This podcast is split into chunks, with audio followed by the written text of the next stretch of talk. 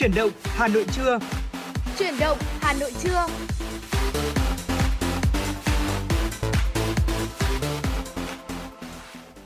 Quý vị và các bạn đang quay trở lại với chuyển động Hà Nội trưa và tiếp tục đồng hành với quý vị đó là Trọng Khương và Phương Nga. Trong 120 phút của chương trình được phát trực ừ, tiếp trên tần số FM 96 MHz của Đài Phát thanh và Truyền hình Hà Nội. Chúng tôi sẽ liên tục cập nhật đến cho quý vị những thông tin thời sự đáng chú ý. Bên cạnh đó là những nội dung mà chúng tôi đã chuẩn bị để chia sẻ, đàm luận cùng với quý vị và đương nhiên không thể quên những ca khúc thật hay, chúng tôi sẽ lựa chọn gửi tặng quý vị hoặc là quý vị có mong muốn được gửi tặng cho bạn bè người thân những ca khúc ừ, thật là hay cũng như là những lời nhắn nhủ yêu thương, hãy liên hệ về với chương trình, chúng tôi sẽ là cầu nối giúp quý vị truyền tải đi những thông điệp yêu thương đó.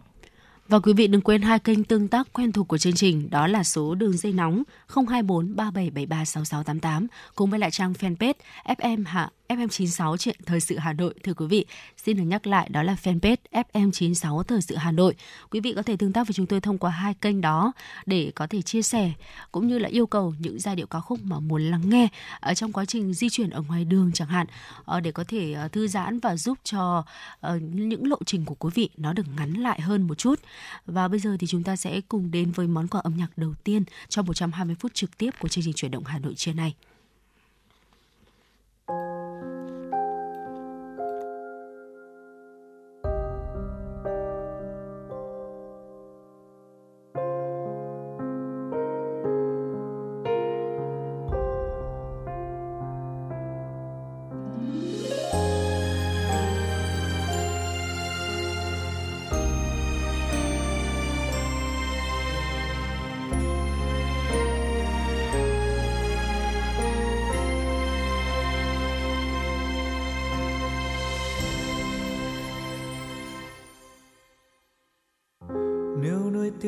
Tan trong bao tiếc nuối để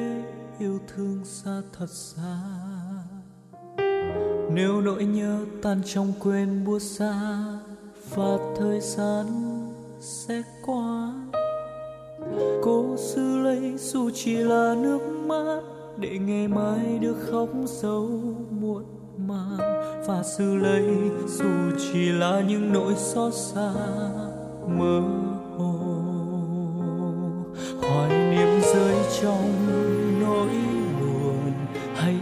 ta trong lỡ làng, cuộc đời như con nước cuốn trôi sạt về đâu về đâu đừng để những ký ức là tiếc nuối, đừng để yêu thương này xa khuất chân trời. Đừng để ta tan trong con sóng buốt xa, cô đơn giữa muôn trùng quên lãng dù cho tháng năm kia đổi thay, dù cho bao mong manh mãi nơi này, dù nỗi đau theo muôn ngàn kiếp sau, ta vẫn yêu một lần và mãi mãi. Này người yêu hãy xin tan trong vòng tay. Giữ chặt nhau cho yêu dấu đông đầy, nếu thời gian dừng lại nơi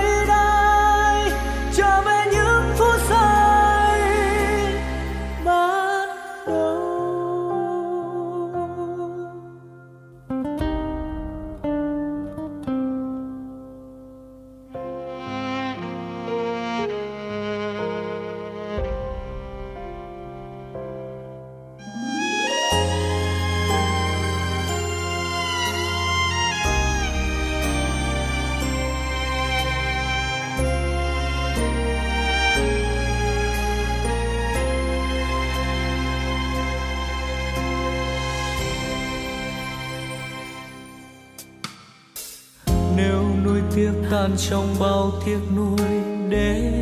yêu thương xa, thật xa. Nếu nỗi nhớ tan trong quên buốt xa, và thời gian sẽ qua. Cố giữ lấy dù chỉ là nước mắt, để ngày mai được khóc dấu muộn màng. Và giữ lấy dù chỉ là những nỗi xót xa. rơi trong nỗi buồn. Hay là ta trong lỡ nàng cuộc đời như con nước cuốn, trôi sạt về đâu về đâu. Đừng để những ký ức là tiếc nuối. Đừng để yêu thương này xa quá chân trời. Đừng để ta tan trong con sông mùa xa.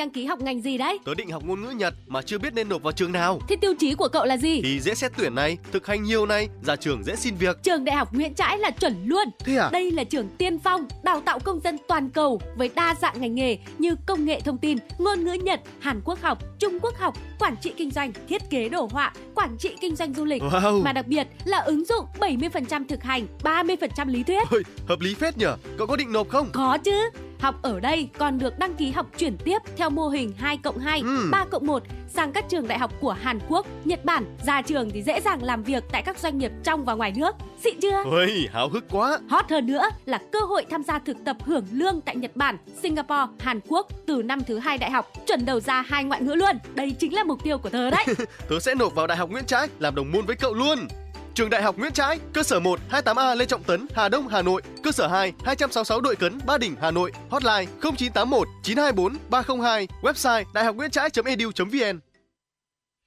Quý vị và các bạn vừa cùng chúng tôi lắng nghe ca khúc có tựa đề Phút ban đầu, một bản ballad rất ngọt ngào đến từ giọng hát của Hoài Lâm. Và ngay bây giờ để tiếp nối chương trình thì xin mời quý vị hãy cùng dành thời gian chúng ta đến với một số những thông tin thời sự đáng chú ý mà phóng viên của chương trình mới cập nhật và gửi về.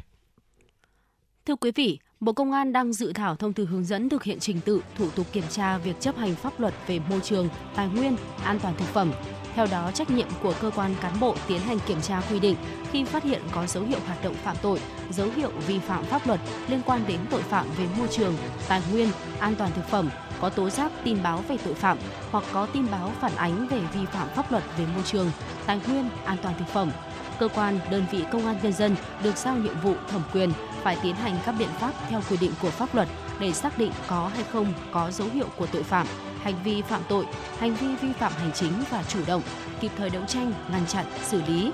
Dự thảo cũng quy định rõ người thực hiện quyết định kiểm tra phải thực hiện đúng chức trách nhiệm vụ được giao và nội dung quyết định kiểm tra, chấp hành đúng quy định về chế độ thông tin, báo cáo trong công an nhân dân, không được cung cấp cho người không có trách nhiệm thông tin, tài liệu liên quan đến các nội dung, hoạt động kiểm tra, không lợi dụng việc kiểm tra để sách nhiễu, vụ lợi, gây khó khăn cho hoạt động sản xuất, kinh doanh hoặc xâm phạm quyền lợi ích hợp pháp của cơ quan tổ chức, doanh nghiệp và cá nhân. Giải thích để đối tượng kiểm tra, người sở hữu, người quản lý đối tượng kiểm tra hiểu đúng và chấp hành các quy định của pháp luật liên quan đến việc kiểm tra khi có yêu cầu thực hiện có hiệu quả công tác kiểm tra, góp phần nâng cao tính chủ động, hiệu quả phòng ngừa, đấu tranh, xử lý tội phạm, vi phạm pháp luật về môi trường, tài nguyên, an toàn thực phẩm.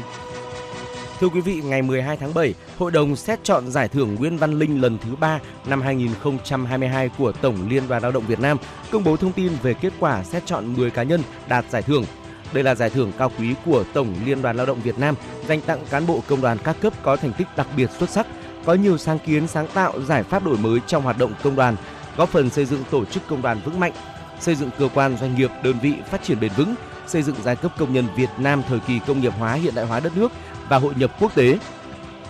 Dịp này có 6 cán bộ công đoàn cơ sở, hai cán bộ liên đoàn lao động tỉnh, thành phố, công đoàn ngành trung ương và hai cán bộ công đoàn cấp trên trực tiếp cơ sở được vinh danh theo Hội đồng xét chọn giải thưởng Nguyễn Văn Linh lần thứ 3 năm 2022. Việc xét chọn giải thưởng Nguyễn Văn Linh năm 2022 nhằm ghi nhận biểu dương những cán bộ công đoàn xuất sắc tiêu biểu trong phong trào thi đua đổi mới sáng tạo, hiệu quả trong hoạt động của tổ chức công đoàn năm 2021. Thông qua các điển hình xuất sắc tiêu biểu góp phần nhân rộng, lan tỏa những mô hình mới, cách làm hay, sáng tạo trong hoạt động công đoàn và phong trào công nhân. Liên quan đến việc một số cây xăng tại thành phố Hồ Chí Minh thông báo hết xăng, Bộ trưởng Bộ Công Thương chỉ đạo xử lý nghiêm cửa hàng nếu để hết xăng 2 ngày. Bộ trưởng Bộ Công Thương Nguyễn Hồng Diên nhấn mạnh, nếu việc thiếu nguồn cục bộ do nhu cầu tăng đột biến chưa kịp nhập hàng trong ngày thì sẽ xem xét châm trước cho doanh nghiệp. Còn trong trường hợp doanh nghiệp để xảy ra tình trạng thiếu hàng kéo dài đến ngày thứ hai sẽ bị xử lý nghiêm theo quy định. Theo Bộ Công Thương, để chủ động trong à, bảo đảm bảo nguồn cung xăng dầu trong nước, ngay từ tháng 2 năm 2022, Bộ Công Thương đã có văn bản số 242 để chỉ đạo 10 doanh nghiệp đầu mối trong việc tăng cường nhập khẩu, duy trì nguồn cung xăng dầu trong nước. Thời gian gần đây, cùng với việc sử dụng cơ sở dữ liệu, công nghệ thông tin, Bộ Công Thương đã nắm bắt được rõ ràng nguồn cung xăng dầu trên thị trường, từ đó luôn luôn đảm bảo cân đối cung cầu trong nước. Trong 6 tháng đầu năm 2022, các đơn vị đã đảm bảo đủ nguồn cung cho hoạt động sản xuất kinh doanh và nhu cầu của người dân. Mặc dù sản xuất trong nước, đặc biệt là ở lọc hóa dầu Nghi Sơn đang gặp khó khăn và việc nhập khẩu xăng dầu từ nước ngoài cũng không dễ. Trong thời gian tới, Bộ Công Thương khẳng định luôn ưu tiên nguồn xăng dầu trong nước, nhưng doanh nghiệp phải có cam kết rõ ràng và phải công bố nguồn cung của mình. Phần còn lại sẽ bổ sung từ nguồn nhập khẩu. Trong mọi trường hợp sẽ đảm bảo đủ nguồn cung xăng dầu cho nhu cầu sử dụng của người dân. Phòng Cảnh sát Giao thông Công an thành phố Hà Nội cho biết, qua công tác nắm tình hình nhận thấy tình trạng vi phạm nồng độ cồn thời gian gần đây tập trung vào lứa tuổi trung niên nên đơn vị đã tăng cường các tổ công tác xử lý vi phạm khép kín cả ban ngày và ban đêm trên khắp các cung đường tập trung nhiều nhà hàng quán xá. Thiếu tá Đào Việt Long, Phó trưởng phòng Cảnh sát Giao thông Công an thành phố Hà Nội cho biết, thời gian sau giãn cách xã hội, nhờ đẩy mạnh tuyên truyền về tác hại của sử dụng thức uống có cồn nên đối tượng vi phạm là thanh thiếu niên đã giảm hẳn. Qua thực tế xử lý trên đường, Gần đây, nổi cộm việc gia tăng đối tượng vi phạm nồng độ cồn ở lứa tuổi trung niên. Phòng Cảnh sát Giao thông đã tăng cường thêm thời gian và mật độ xử lý trên đường, tập trung vào công tác trinh sát nắm rõ quy luật hoạt động để xử lý chúng và đúng. Trong quá trình xử lý, các tổ công tác đều có ghi hình để bảo đảm tính khách quan. Để xử lý dứt điểm tình trạng trên, ngoài việc tổ chức tuần tra xử lý khép kín các cung giờ trong ngày, trong quá trình xử lý, cảnh sát giao thông cũng trực tiếp tuyên truyền tác hại của rượu bia khi điều khiển phương tiện giao thông và những chính sách pháp luật mới ban hành để đối tượng là người luống tuổi hiểu và chấp hành. Thưa quý vị, đó là những thông tin đầu tiên chúng tôi gửi tới quý vị. Bây giờ thì cùng thư giãn với âm nhạc. Sau khi ờ, sau đó thì chúng tôi sẽ quay trở lại với những nội dung tiếp theo.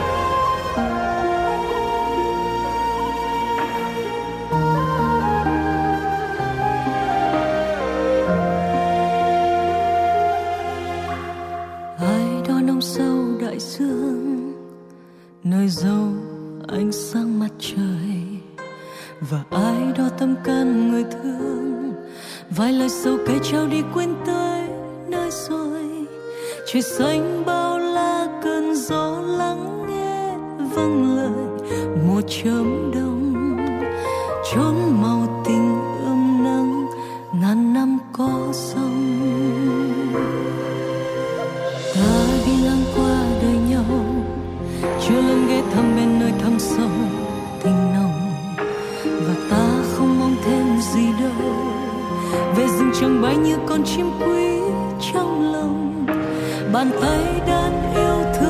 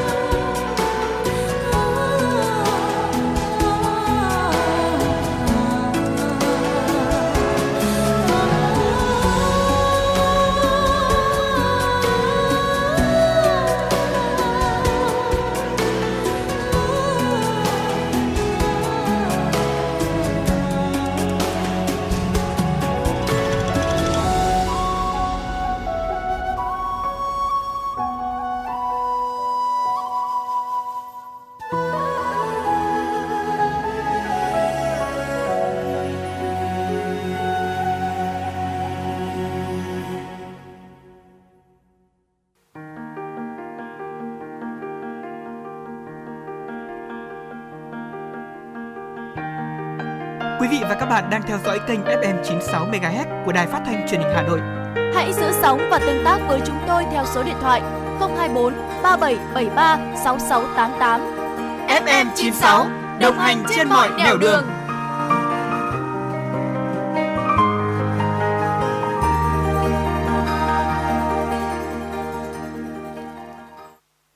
Quý vị và các bạn vừa cùng chúng tôi đến với giọng ca Văn Mai Hương qua ca khúc rất ngọt ngào có tựa đề Chim quý trong lồng. Quay trở lại với chuyển động Hà Nội trưa, hãy cùng chúng tôi đến với tiểu mục Cà phê trưa quý vị nhé. Thưa quý vị, à, chủ đề của tiểu mục cà phê trưa ngày hôm nay thì chúng ta sẽ cùng nhau bàn với câu chuyện đó là với cái sự phát triển của ờ, rất là nhiều những cái mảng liên quan tới công nghệ thời trang hiện nay thì có nhiều lý do hơn để cho chúng ta tiêu tiền và thói quen chi tiêu của Gen Z uh, sẽ là cái chủ đề cho cuộc bàn luận của tiểu mục cà phê trưa ngày hôm nay. Có thể nói là mạng xã hội này thời trang nhanh phát triển và lại còn có những cái sự hỗ trợ đến từ những nhà cung cấp liên quan tới các phương thức thanh toán. Chúng ta có thể mua ngay món hàng đó và trả tiền sau. Và nếu như uh, với những cái sự hỗ trợ đó thì sẽ dẫn tới câu chuyện đó là nếu như không chi tiêu tỉnh táo thì sẽ chìm vào nợ nần một cách rất là dễ dàng. Thói quen chi tiêu của Gen Z thì được truyền cảm hứng rất nhiều từ mạng xã hội. Ờ, các xu hướng thời trang, những sản phẩm mới cũng từ đây mà ra và cũng là nơi người trẻ tiếp nhận thông tin nhanh nhất. Thay vì mua sắm dựa vào nhu cầu và lối sống cá nhân, thì ờ, có nhiều bạn trẻ Gen Z quyết định chạy theo đám đông. Để cố gắng hòa hợp vào một tiêu chuẩn do mạng xã hội hay là cộng đồng dựng lên, có một bộ phận ờ, người trẻ đã không ngần ngại chi rất nhiều tiền cho những món đồ hay là sản phẩm chỉ sử dụng cho một lần. Và đây cũng là thói quen dẫn đến vòng xoáy nợ nần của những người đang ở độ tuổi còn rất trẻ. À, thưa quý vị, không giống như là những thế hệ trước lớn lên và tham khảo các xu hướng thời trang mới nhất thông qua các tạp chí, Gen Z hay là Gen Z sử dụng mạng xã hội như là phương tiện hữu ích để nhận lời khuyên về thời trang, đặc biệt là thời trang nhanh. Hay nói cách khác, mạng xã hội đang khiến thời trang vốn đã nhanh, nay còn nhanh hơn nữa. À, có những thương hiệu thời trang nhanh tung ra đến 10.000 sản phẩm mới mỗi ngày, luôn theo kịp xu hướng với giá cả thì cực là rẻ. À, thay vì mua một chiếc áo xịn sò tốn vài triệu đồng Cùng với số tiền đó thì chúng ta có thể mua đến 10 bộ cánh mới từ các thương hiệu thời trang nhanh với mẫu mã tương tự. Nhờ mạng xã hội thì cách thức quảng bá cho các sản phẩm hay là thương hiệu mới trở nên dễ dàng hơn. Do đó xu hướng mua sắm thời trang nhanh không khó để có thể tiếp cận được với giới trẻ. Ở những người vừa mới ra trường, thu nhập không cao nhưng mà vẫn đang cố gắng để phù hợp với tiêu chuẩn thẩm mỹ hiện tại. Một cuộc khảo sát của tạp chí Vogue Business năm 2020 với 105 người thuộc Gen Z cho thấy hơn một nửa số người tham gia đã mua hầu hết quần áo của họ từ các thương hiệu thời trang nhanh. À, có một thực tế cho rằng là mạng xã hội cùng với những người nổi tiếng, những người có ảnh hưởng hay còn gọi là KOL đang đưa ra những tiêu chuẩn bất khả thi cho người trẻ. Theo lối sống chuẩn hiện đại, điều đó có nghĩa là thức dậy sớm, sống trong một căn hộ xinh xắn với gam màu nhẹ nhàng, luôn năng suất trong mọi việc và mặc những bộ đồ hợp mốt Teresco là một fan hâm mộ của Molly Mayhager và Kylie Jenner. À, cô chia sẻ rằng là Kylie là một biểu tượng như vậy, nhưng mà cô ấy cũng tin rằng chúng ta cần phải xem xét cách KOL hợp tác với các thương hiệu thời trang nhanh. Ngành công nghiệp thời trang nhanh thì không được thúc đẩy bởi những người có nhu cầu mua sắm những sản phẩm nhanh. Thay vào đó, nó được ủng hộ bởi những người muốn mặc một bộ quần áo mới mỗi tuần hoặc bởi những người có ảnh hưởng, những người thúc đẩy mọi người mua một lượng lớn quần áo. Việc mà mặc một bộ quần áo chụp ảnh và đăng lên mạng xã hội, từ đó trở về sau bộ đồ đó sẽ trở thành cũ, không còn phù hợp để sử dụng, không phải là một quan điểm xa lạ với giới trẻ thời điểm hiện tại.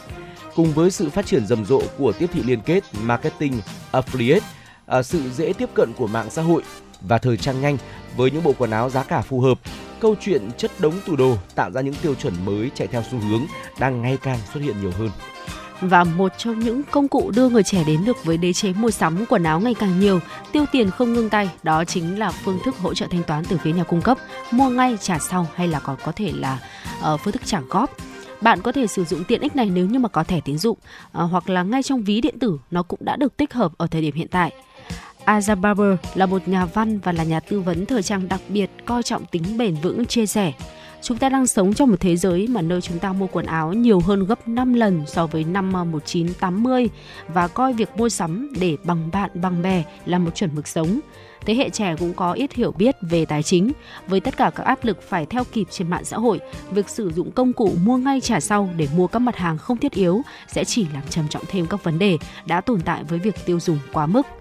Về cơ bản thì đây là một cơn bão về sự hoàn hảo. Các bạn trẻ luôn luôn có một nhu cầu, chúng ta phải uh, bằng thậm chí là phải hơn bạn bè đồng trang lứa của mình, phải có những một uh, những hình ảnh, một cái profile hoàn hảo ở trên uh, mạng xã hội. Uh, vì họ là những người trẻ hàng ngày tiếp xúc với mạng xã hội, uh, gặp khó khăn về tài chính thì hiểu tại sao là dù biết là không tốt nhưng họ vẫn sử dụng dịch vụ mua ngay trả sau bởi vì đơn giản họ không muốn bị bỏ lại dù có phải là mang nợ đi chăng nữa. Ngoài ra có một cuộc khảo sát khác ở gần đây cho thấy là trung bình giới trẻ Mỹ lấy 103,16 đô la tức là gần 2,5 triệu đồng từ ngân sách dành cho ăn uống hàng tháng để mua quần áo chỉ để khoe lên mạng xã hội. Thậm chí ở Việt Nam nhiều bạn trẻ không ngần ngại tiêu tiền chỉ để chạy theo xu hướng. Một chia sẻ của một cô gái tên Anh Phương 23 tuổi khoảng một năm trước mình đã mắc nợ thẻ tín dụng 20 triệu đồng và phải nhờ bố mẹ trả hộ vì đã đốt hết tiền để mua đồ từ các gợi ý trên mạng xã hội. Mình có một nỗi sợ rằng là chỉ cần bản thân không mặc những bộ quần áo mới tức là đang không theo xu hướng và bị bỏ lại. Quần áo trên các trang thương mại điện tử không đắt nhưng tích tiểu thành đại cho đến khi ngân hàng báo số tiền nợ tín dụng thì mới biết là bản thân đã tiêu tiền nhiều tới mức nào. Vâng thưa quý vị, Mạng xã hội hiện nay thì là một kho lưu trữ các xu hướng sống động và tích cực. Bên cạnh đó các nhãn hàng cũng luôn luôn chạy các cái bài quảng cáo để có thể tiếp cận tới một bộ phận giới trẻ là khách hàng mục tiêu của mình. Tuy nhiên phần lớn uh, đó là đều là những cái quảng cáo thông minh tiếp cận người trẻ và uh, muốn uh, thúc đẩy họ đưa ra những quyết định mua sắm nhiều hơn và nó đáp ứng nhu cầu không giới hạn của Gen Z là có được những gì họ muốn, đạt được nó càng nhanh càng tốt dù hậu quả là gì à, mua quần áo thời trang nhanh mua ngay trả sau hay là mạng xã hội cũng chỉ đóng một phần trong câu chuyện Gen Z mắc nợ hiện nay người cuối cùng đưa ra quyết định vẫn là các bạn trẻ do vậy họ cần phải bắt đầu nhận thức được những cái thói quen mua sắm khái niệm lối sống chuẩn mực có phù hợp với tài chính cá nhân của mình hay không để từ đó đưa ra được những quyết định và suy nghĩ đúng đắn hơn và bên cạnh câu chuyện này thì ngày hôm nay quý vị thính giả nếu như mà ai cũng đang là các bậc phụ huynh cũng có thể có thêm góc nhìn về câu chuyện uh, chi tiêu hiện nay những câu chuyện nhận thức uh, thể hiện mình của các bạn trẻ Gen Z hiện nay để có thêm những cái cuộc trò chuyện gần gũi và hiểu con mình hơn ừ. khi mà những đứa con của mình đang là thế hệ Gen Z. Và hy vọng là với những chia sẻ vừa rồi thì chúng tôi đã đóng góp một cái nhìn về giới trẻ ngày nay đến với các bậc phụ huynh và cả quý vị thính giả đang lắng nghe chương trình. À, quý vị có những băn khoăn chia sẻ những quan điểm nào đó Ờ, thì hãy cùng chia sẻ với chúng tôi. Chúng ta sẽ cùng tiếp tục đưa vấn đề này đưa vấn đề này ra mổ xẻ ở những số phát sóng tiếp theo để có thể làm rõ hơn quý vị nhé. Còn bây giờ thì quay trở lại với chương trình, quay trở lại với dòng chảy của chương trình. Xin mời quý vị cùng quay cùng đến với một ca khúc chúng tôi lựa chọn và gửi tặng quý vị. Ca khúc có tựa đề Mãi vẫn là tuổi thơ tôi Hà Nội. Thank you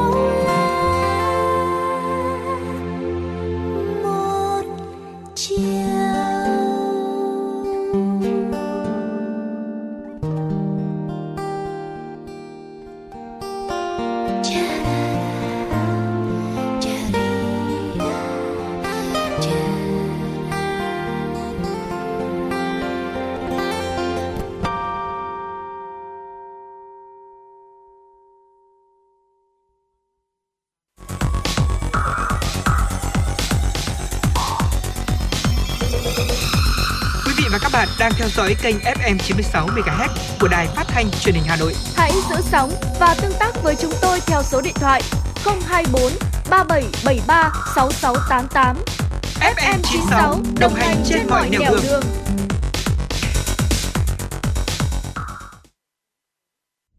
Thưa quý vị, cùng tiếp tục chương trình chuyển động Hà Nội trưa nay với những thông tin. Quận Thanh Xuân vừa tổ chức hội nghị giao ban giữa Thường trực Quận ủy, Hội đồng Nhân dân, Ủy ban Nhân dân quận với Thường trực Đảng ủy 11 phường về tình hình công tác 6 tháng đầu năm, nhiệm vụ trọng tâm 6 tháng cuối năm 2022. Trong 6 tháng đầu năm 2022, Đảng ủy, chính quyền, Mặt trận Tổ quốc Việt Nam và đoàn thể các phường trên địa bàn quận Thanh Xuân đã bám sát sự lãnh đạo, chỉ đạo của quận ủy, nghị quyết của Hội đồng Nhân dân quận, khắc phục khó khăn trong bối cảnh dịch COVID-19, quyết tâm thực hiện tốt hai nhiệm vụ trọng tâm quan trọng đó là tập trung quyết liệt công tác phòng chống dịch COVID-19. Quyết tâm, nỗ lực cao nhất thực hiện các mục tiêu, nhiệm vụ phát triển kinh tế xã hội,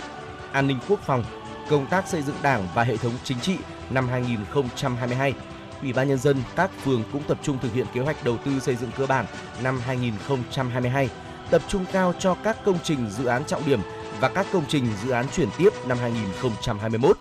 đồng thời phối hợp với Trung tâm Phát triển Quỹ đất và các đơn vị liên quan tiếp tục thực hiện công tác giải phóng mặt bằng theo kế hoạch giải phóng mặt bằng các dự án trong năm 2022. Trong đó tập trung vào 4 công trình, dự án trọng điểm do Ban Quản lý Dự án Đầu tư xây dựng quận làm chủ đầu tư, đồng thời tiếp tục triển khai kế hoạch quản lý nhà trung cư trên địa bàn quận năm 2022 trong đó tập trung triển khai kế hoạch thực hiện đề án cải tạo, xây dựng lại trung cư cũ trên địa bàn thành phố Hà Nội trên địa bàn quận. Trung tâm Tình nguyện Quốc gia Trung ương Đoàn phối hợp Quỹ Hy vọng và các đơn vị liên quan tổ chức lễ gia quân chương trình Trường em thay áo mới hưởng ứng chiến dịch thanh niên tình nguyện hè năm 2022. Trường em thay áo mới là chương trình ý nghĩa, thiết thực nhằm giúp thiếu niên nhi đồng cũng như tập thể thầy cô giáo ở các địa bàn vùng sâu vùng xa, vùng điều kiện kinh tế khó khăn có môi trường học tập khang trang, sạch đẹp đây cũng là hoạt động cụ thể tiếp nối thành công của nhiều chương trình tình nguyện do Trung tâm Tình nguyện Quốc gia triển khai trên phạm vi cả nước như nối vòng tay thương, nhà hạnh phúc cho em, trường đẹp cho em. Chung tay thực hiện chương trình, ngoài các đội thi công chuyên môn, còn có sự tham gia của 23 đội hình thanh niên tình nguyện với hơn 300 tình nguyện viên từ các xã trên địa bàn huyện Lệ Thủy, tập thể giáo viên ở các điểm trường.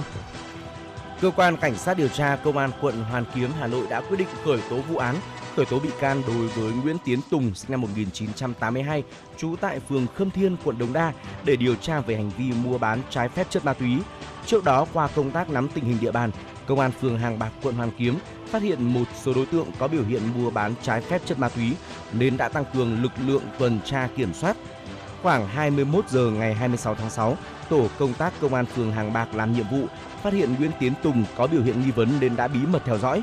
Khi đối tượng đi đến trước cửa số 87 phố Hàng Điếu, phường Cửa Đông, quận Hoàn Kiếm, tổ công tác đã yêu cầu kiểm tra hành chính. Tùng đã tự nguyện giao nộp một gói ni lông bên trong chứa tinh thể màu trắng. Đối tượng khai nhận gói ni lông trên là heroin đang trên đường mang đi bán cho khách. Công an phường Hàng Bạc đã bàn giao đối tượng và vật chứng cho đội cảnh sát điều tra tội phạm về ma túy, công an quận Hoàn Kiếm để điều tra, xử lý theo thẩm quyền. Ngày 12 tháng 7, tại Tòa án Quân sự Thủ đô Hà Nội, Tòa án Quân sự Quân khu 7 mở phiên tòa hình sự sơ thẩm xét xử hai nguyên tư lệnh vùng cảnh sát biển là Lê Văn Minh, nguyên thiếu tướng, cựu tư lệnh vùng cảnh sát biển 4 và Lê Xuân Thanh, nguyên thiếu tướng, cựu tư lệnh vùng cảnh sát biển 3 cùng 12 đồng phạm trong vụ án buôn lậu, nhận hối lộ, tổ chức cho người khác trốn đi nước ngoài và không tố giác tội phạm. Hội đồng xét xử gồm 5 người do thẩm phán Thượng tá Nguyễn Hầu Phong làm chủ tọa. Phiên tòa dự kiến diễn ra từ ngày 12 đến ngày 14 tháng 7. 14 người hầu tòa trong vụ án này gồm có 4 người từng thuộc lực lượng cảnh sát biển, 5 bị cáo từng công tác trong lực lượng bộ đội biên phòng. Các bị cáo khác không thuộc quân đội gồm Lê Văn Phương, nguyên thượng tá, nguyên phó trưởng phòng cảnh sát giao thông, công an tỉnh Trà Vinh và nhóm thuộc các đơn vị dân sự Phan Thị Xuân, Nguyễn Văn An, Phạm Hồ Hải, Cao Phước Hoài.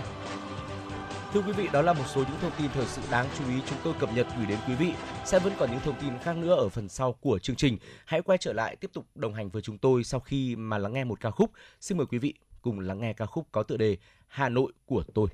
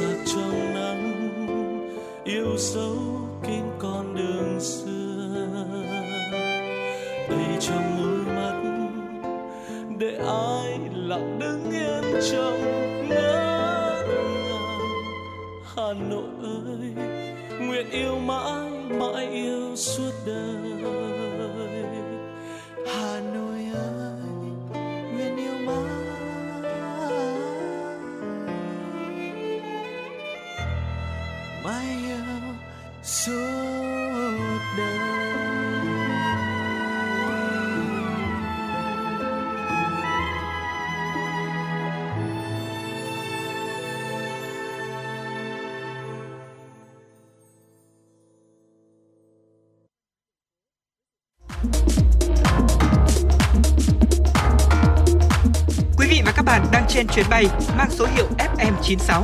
Hãy thư giãn, chúng tôi sẽ cùng bạn trên mọi cung đường. Hãy giữ sóng và tương tác với chúng tôi theo số điện thoại 024 3773 6688.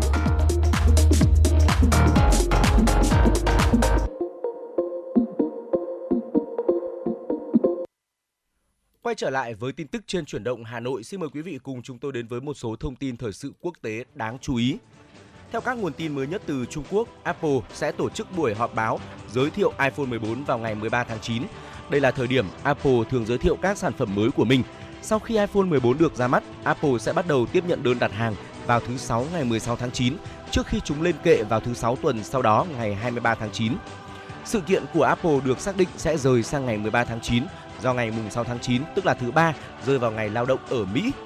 Giá bán dành cho thế hệ iPhone 14 cũng là chủ đề được đề cập trong báo cáo. Trong đó, CEO Dan Ives của Wedbush Securities dự đoán Apple sẽ tăng giá 100 đô la Mỹ, khiến dòng iPhone 14 có khả năng trở thành mẫu iPhone đắt nhất từ trước đến nay.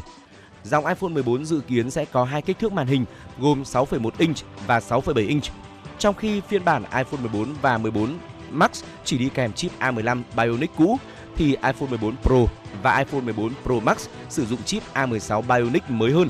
Đây được xem là hướng đi mới của Apple để tối ưu hóa các lợi nhuận từ việc bán iPhone. Ngoài ra các mẫu iPhone tiêu chuẩn cũng có màn hình kèm notch, trong khi các mẫu Pro có màn hình với phần đục lỗ tròn và viên thuốc.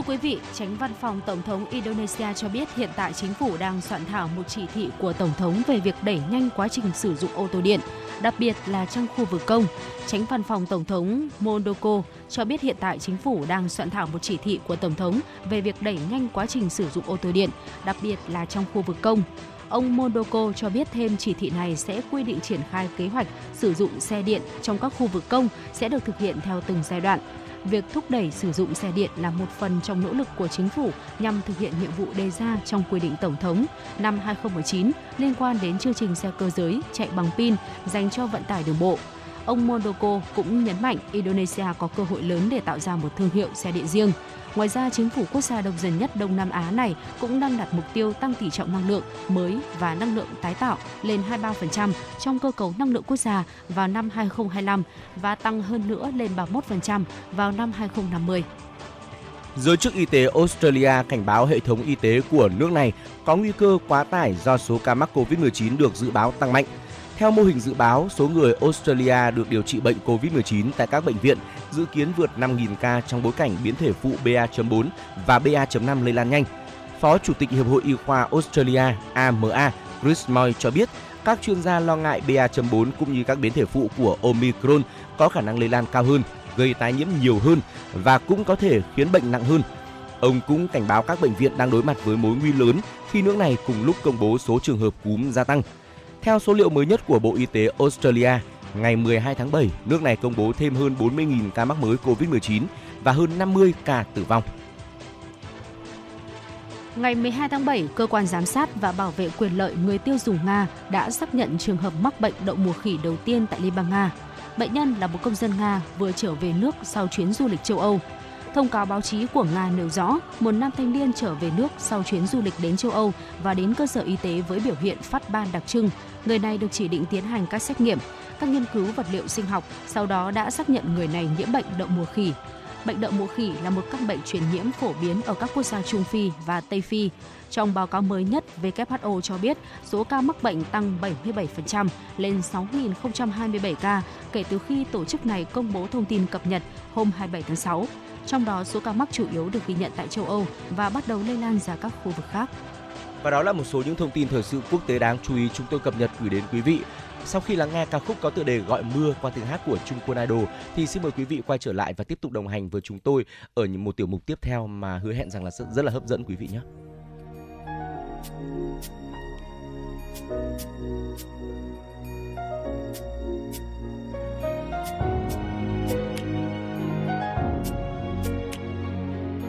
mưa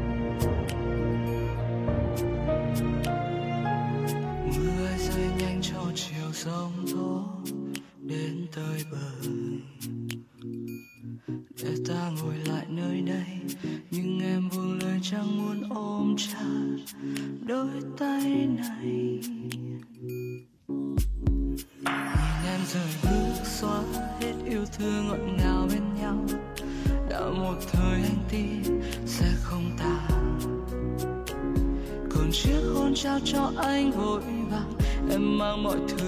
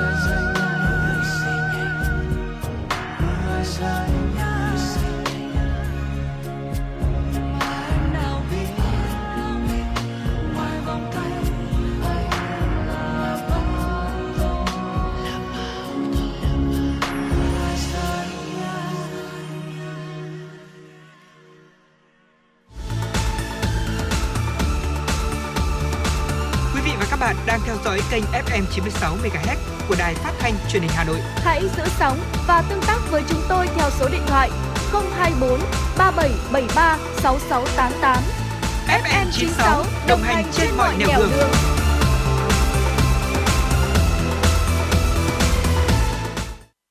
Quý vị và các bạn hãy cùng đến với tiểu mục FM Travel và ngày hôm nay thì xin mời quý vị hãy cùng đến với bốn địa điểm ờ, mà chúng tôi sẽ điểm danh sau khi mà nếu chúng ta có cơ hội đến với Thừa Thiên Huế, một mảnh đất mà rất ngọt ngào, rất là trữ tình và khi mà đến đây thì chúng ta không thể bỏ qua những địa điểm mà chúng tôi sẽ chia sẻ ngay sau đây. Xin mời quý vị cùng theo dõi. Thưa quý vị, ờ, chúng ta sẽ cùng nhau ờ, vi vu tới Huế trong tiểu mục Em Travel ngày hôm nay. Và Huế từ lâu thì đã nổi tiếng với những cung điện, lăng tẩm, đền đài và các công trình cổ xưa mang đậm dấu ấn lịch sử được trùng tu và lưu giữ tới tận bây giờ. Ngoài ra, mảnh đất này thì còn được thiên nhiên ban tặng cho cảnh sắc rất đỗi yên bình và thơ mộng. Chính vì vậy, khi đặt chân đến xứ Huế, nhiều người sẽ ghé qua những địa điểm có khung cảnh thiên nhiên, đỉnh như là sông Hương này, hồ Khe Ngang, đồi Vọng Cảnh, Thế nhưng ngoài tham quan và check-in, bạn à, có lẽ là chưa có dịp để thử ngắm hoàng hôn rất là chill tại những cái nơi mà rất là đẹp mà chúng ta đã từng ghé qua để với mục đích đầu tiên là check-in. Nếu như mà chưa thì chúng ta sẽ cần lên kế hoạch tới Huế để có thể thử ghé qua những cái địa điểm mà chúng tôi sẽ bật mí với quý vị trong tiểu mục ngày hôm nay.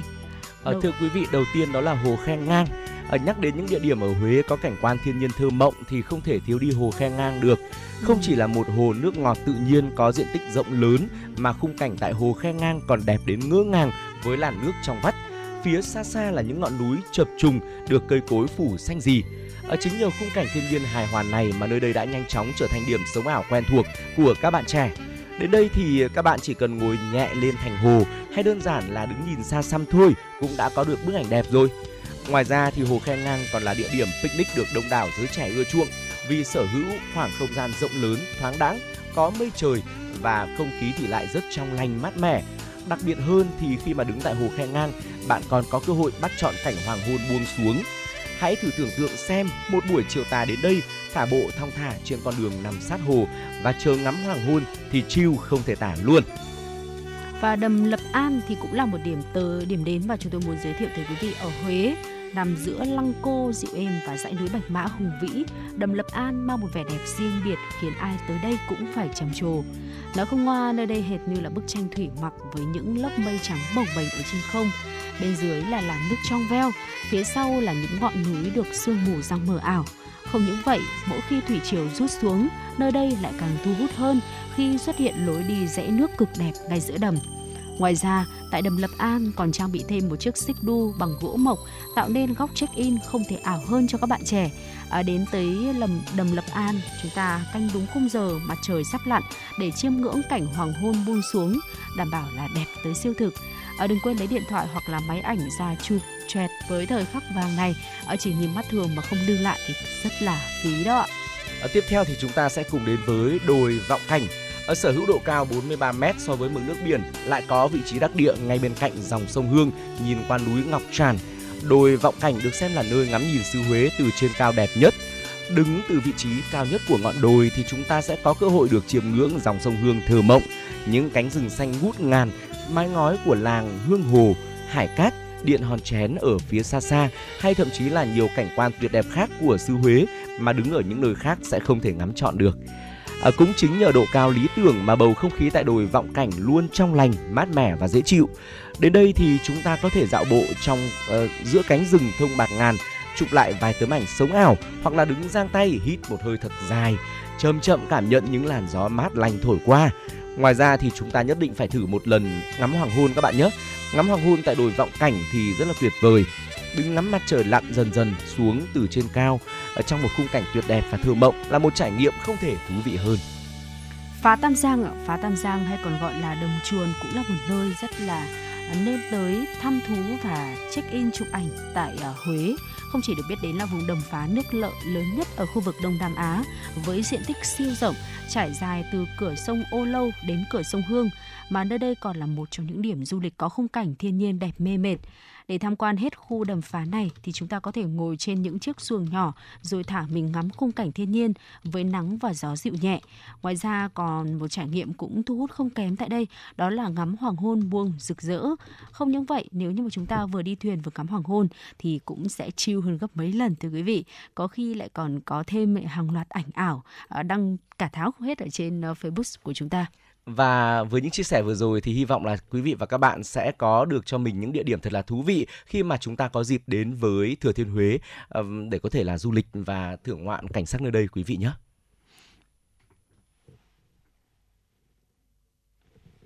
Và thưa... Và thưa quý vị, hiện tại là 11 giờ và chúng ta sẽ cùng nhau tiếp tục đồng hành trong 60 phút tiếp theo của chương trình chuyển động Hà Nội trưa nay.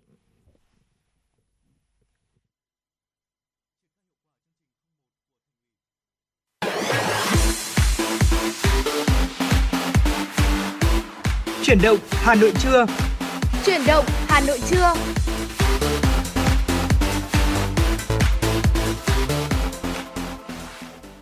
Thưa quý vị, Trọng Khương và Phương Nga vẫn đang tiếp tục đồng hành với quý vị trong 60 phút tiếp theo của chuyển động Hà Nội trưa và ngay bây giờ hãy cùng dành thời gian để chúng ta có thể lắng nghe một số những thông tin thời sự đáng chú ý mà phóng viên mới cập nhật và gửi về nhé. Chiều qua tại Hà Nội, Ủy viên Bộ Chính trị, Chủ tịch nước Nguyễn Xuân Phúc, trưởng ban chỉ đạo xây dựng đề án chiến lược xây dựng và hoàn thiện nhà nước pháp quyền xã hội chủ nghĩa Việt Nam đến năm 2030, định hướng đến năm 2045, chủ trì buổi làm việc của Thường trực Ban chỉ đạo với Ban cán sự Đảng, Tòa án Nhân dân tối cao về nội dung dự thảo đề án. Phát biểu ý kiến chỉ đạo, Chủ tịch nước Nguyễn Xuân Phúc đánh giá cao sự nỗ lực, cố gắng và kết quả công tác của Ban cán sự Đảng, Tòa án Nhân dân tối cao, biểu dương ngành tòa án quyết tâm đổi mới, tích cực, nghiêm túc nâng cao chất lượng, hiệu quả công tác cải cách tư pháp thời gian qua. Đây là vấn đề trọng tâm, đạt được kết quả tốt, được xã hội và nhân dân đánh giá cao. Chủ tịch nước đánh giá cao việc tại hội nghị Ban cán sự Đảng, Tòa án Nhân dân tối cao, Ban Nội chính Trung ương các chuyên gia pháp lý đã đóng góp ý kiến tâm huyết chuyên sâu, giàu thông tin, thể hiện tinh thần trách nhiệm cao về các nội dung liên quan đến tổ chức và hoạt động của tòa án. Đối với những vấn đề còn có ý kiến khác nhau, nhiều ý kiến lập luận mạch lạc thuyết phục, có cơ sở khoa học, có căn cứ lý luận và thực tiễn, đồng thời đề xuất hướng bổ sung hoàn thiện. Không khí thảo luận sôi nổi, dân chủ, nhiều ý kiến thẳng thắn đề cập, phân tích nhiều vấn đề quan trọng đóng góp xây dựng và hoàn thiện nhà nước pháp quyền xã hội chủ nghĩa Việt Nam – xây dựng tòa án và nền tư pháp công khai minh bạch vì nhân dân phục vụ, phát triển tiên tiến hiện đại bắt kịp với trình độ chung của thế giới, đáp ứng tốt hơn yêu cầu đòi hỏi trong tình hình mới. Đáng chú ý, một số ý kiến đề xuất bổ sung một số nội dung mới trong dự thảo đề án và nhiều vấn đề mấu chốt đột phá trong xây dựng và hoàn thiện nhà nước pháp quyền được trao đổi, làm rõ đã nhận được sự đồng thuận cao. Phó Chủ tịch Ủy ban nhân dân thành phố Hà Nội Nguyễn Mạnh Quyền vừa giao Sở Giao thông Vận tải Hà Nội chủ trì phối hợp với các sở ngành liên quan, Ủy ban nhân dân các quận huyện thị xã kiểm tra, xử lý nghiêm các trường hợp xe vận chuyển hành khách, xe ghép, xe tiệm chuyến không đăng ký kinh doanh theo quy định theo đúng chỉ đạo của Bộ Giao thông Vận tải. Đề xuất báo cáo Ủy ban nhân dân thành phố những nội dung vượt thẩm quyền nếu có theo Bộ Giao thông Vận tải, thời gian gần đây xuất hiện tình trạng xe ghép, xe tiện chuyến hoạt động chở khách có thu tiền của hành khách nhưng chưa được cấp phù hiệu, biển hiệu, chưa đăng ký kinh doanh vận tải hành khách theo quy định.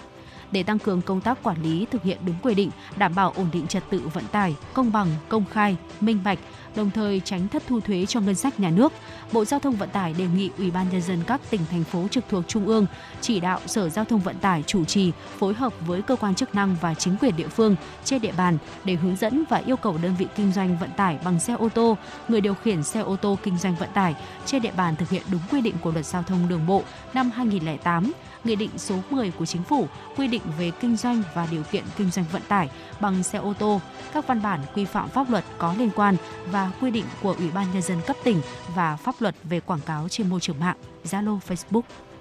Thực hiện chỉ đạo của đồng chí Đinh Tiến Dũng, Ủy viên Bộ Chính trị, Bí thư Thành ủy, Trưởng đoàn đại biểu Quốc hội thành phố Hà Nội Ủy ban nhân dân thành phố Hà Nội vừa giao Sở Kế hoạch và Đầu tư chủ trì phối hợp với các sở ngành và Ủy ban nhân dân các quận huyện liên quan lập kế hoạch công tác triển khai thực hiện dự án đầu tư xây dựng đường vành đai 4 vùng thủ đô Hà Nội. Theo đó, trong kế hoạch tổng thể phải xác định rõ chủ thể, vai trò, chủ trì phối hợp thực hiện đối với các nhiệm vụ chính, tiến độ thời gian hoàn thành, bảo đảm tuân thủ nghị quyết của Quốc hội về chủ trương đầu tư dự án và giao nhiệm vụ cho các sở ngành đơn vị của thành phố triển khai đồng thời song song các công việc của dự án đầu tư hoàn chỉnh văn bản giao nhiệm vụ chủ đầu tư các dự án thành phần của thành phố Hà Nội để trình Ủy ban nhân dân thành phố tham mưu đề xuất báo cáo Ủy ban nhân dân thành phố có văn bản kiến nghị các bộ kế hoạch và đầu tư, giao thông vận tải, tài chính về việc giải quyết các khó khăn vướng mắc về cơ chế, quy định pháp luật khi triển khai thực hiện dự án đầu tư, thực hiện dự thành phần 3 BOT trong lĩnh vực giao thông vận tải về lựa chọn nhà đầu tư và các vấn đề khác có liên quan, tham mưu đề xuất báo cáo Ủy ban nhân dân thành phố, Thường trực Thành ủy, ủy Hà Nội về việc phối hợp với các tỉnh Hưng Yên, Bắc Ninh tổ chức triển khai thực hiện dự án đầu tư bảo đảm tính đồng bộ, thống nhất giữa các địa phương. Trong báo cáo về tình hình thực hiện nghị quyết 03-2021 của Ủy ban Thường vụ Quốc hội và quyết định số 28 về chính sách hỗ trợ người lao động và doanh nghiệp bị ảnh hưởng bởi dịch COVID-19 từ Quỹ Bảo hiểm Thất nghiệp, Bộ Lao động Thương binh và Xã hội đã đưa ra đề xuất tiếp tục chi tiền hỗ trợ cho người lao động đã nộp hồ sơ nhưng chưa nhận được hỗ trợ. Bộ Lao động Thương binh và Xã hội chỉ ra nguyên nhân là do trong quá trình thực hiện, Bảo hiểm xã hội Việt Nam gặp khó khăn trong việc xác định đối tượng hỗ trợ, cơ sở để xác định đối với các đơn vị sự nghiệp công lập có sử dụng nguồn ngân sách nhà nước. Do đó, việc thực hiện các thủ tục nhận hỗ trợ của một số đơn vị đặc thù còn chậm so với thời hạn. Thay mặt chính phủ, Bộ Lao động Thương binh và Xã hội đề nghị Ủy ban Thường vụ Quốc hội cho phép tiếp tục chi trả hỗ trợ đối với người lao động thuộc đối tượng hỗ trợ đã nộp hồ sơ đề nghị hỗ trợ theo đúng thời hạn quy định. Thời hạn thực hiện chi trả là 2 tháng, dự kiến đến ngày 31 tháng 8 năm 2022. Bộ Lao động Thương binh và Xã hội cho rằng việc tiếp tục thực hiện hỗ trợ đối với các trường hợp người lao động đã đề nghị hưởng đúng thời hạn quy định, đảm bảo nguyên tắc đóng hưởng và đề cao nguyên tắc chia sẻ của chính sách bảo hiểm thất nghiệp, tạo sự công bằng tương đối giữa những người lao động thuộc đối tượng hưởng hỗ trợ đã tuân thủ đúng các quy định của chính sách hỗ trợ việc chi trả tiền hỗ trợ sẽ tạo sự đồng thuận và củng cố niềm tin của người lao động vào chính sách bảo hiểm thất nghiệp, cho thấy lợi ích của việc tham gia bảo hiểm thất nghiệp là giá đỡ cho người lao động gặp khó khăn, từ đó khuyến khích người lao động tham gia và chấp hành các quy định của pháp luật về chính sách bảo hiểm thất nghiệp. Thưa quý vị, đó là một số những thông tin thời sự đáng chú ý chúng tôi cập nhật và gửi đến quý vị. Sẽ vẫn còn những thông tin khác nữa ở phần sau của chương trình. Tuy nhiên, hãy dành thời gian cho âm nhạc ngay bây giờ và chúng tôi xin mời quý vị cùng dành thời gian lắng nghe ca khúc có tựa đề Mùa hè đẹp nhất qua tiếng hát của Võ Hà Trâm.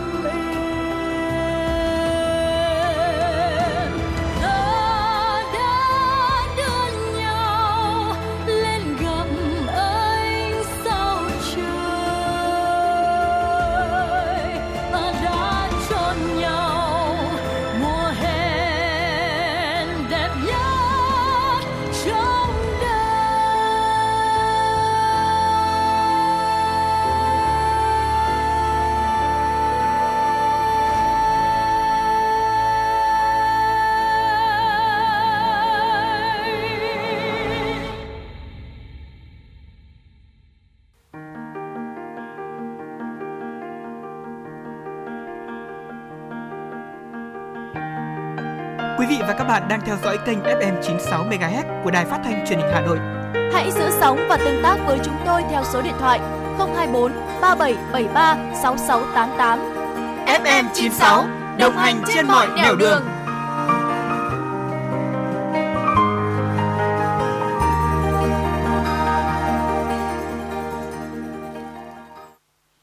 đó là giọng hát của Võ họ Trâm với ca khúc Mùa hè đẹp nhất. Ngay bây giờ thì hãy quay trở lại với chúng tôi và đến với tiểu mục Mẹo hay cuộc sống quý vị nhé.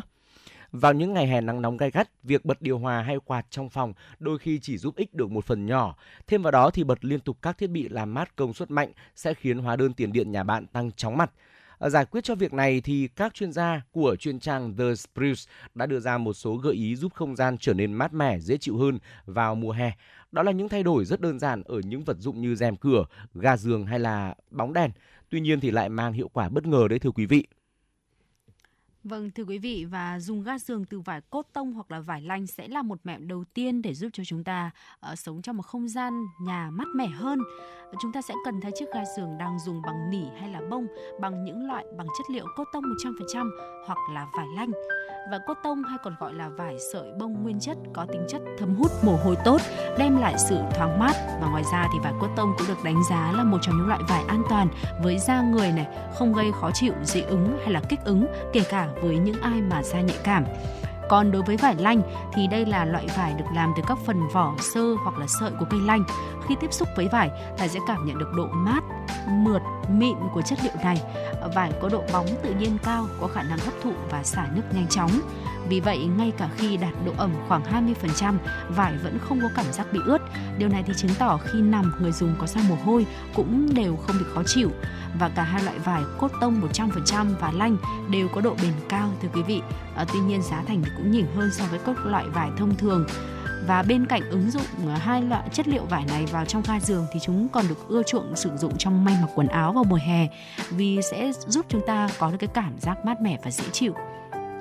Tiếp theo là dùng bóng đèn LED. Hãy thay những bóng đèn compact cũ trong phòng ngủ nhà bạn bằng những bóng đèn LED tiết kiệm năng lượng nhé.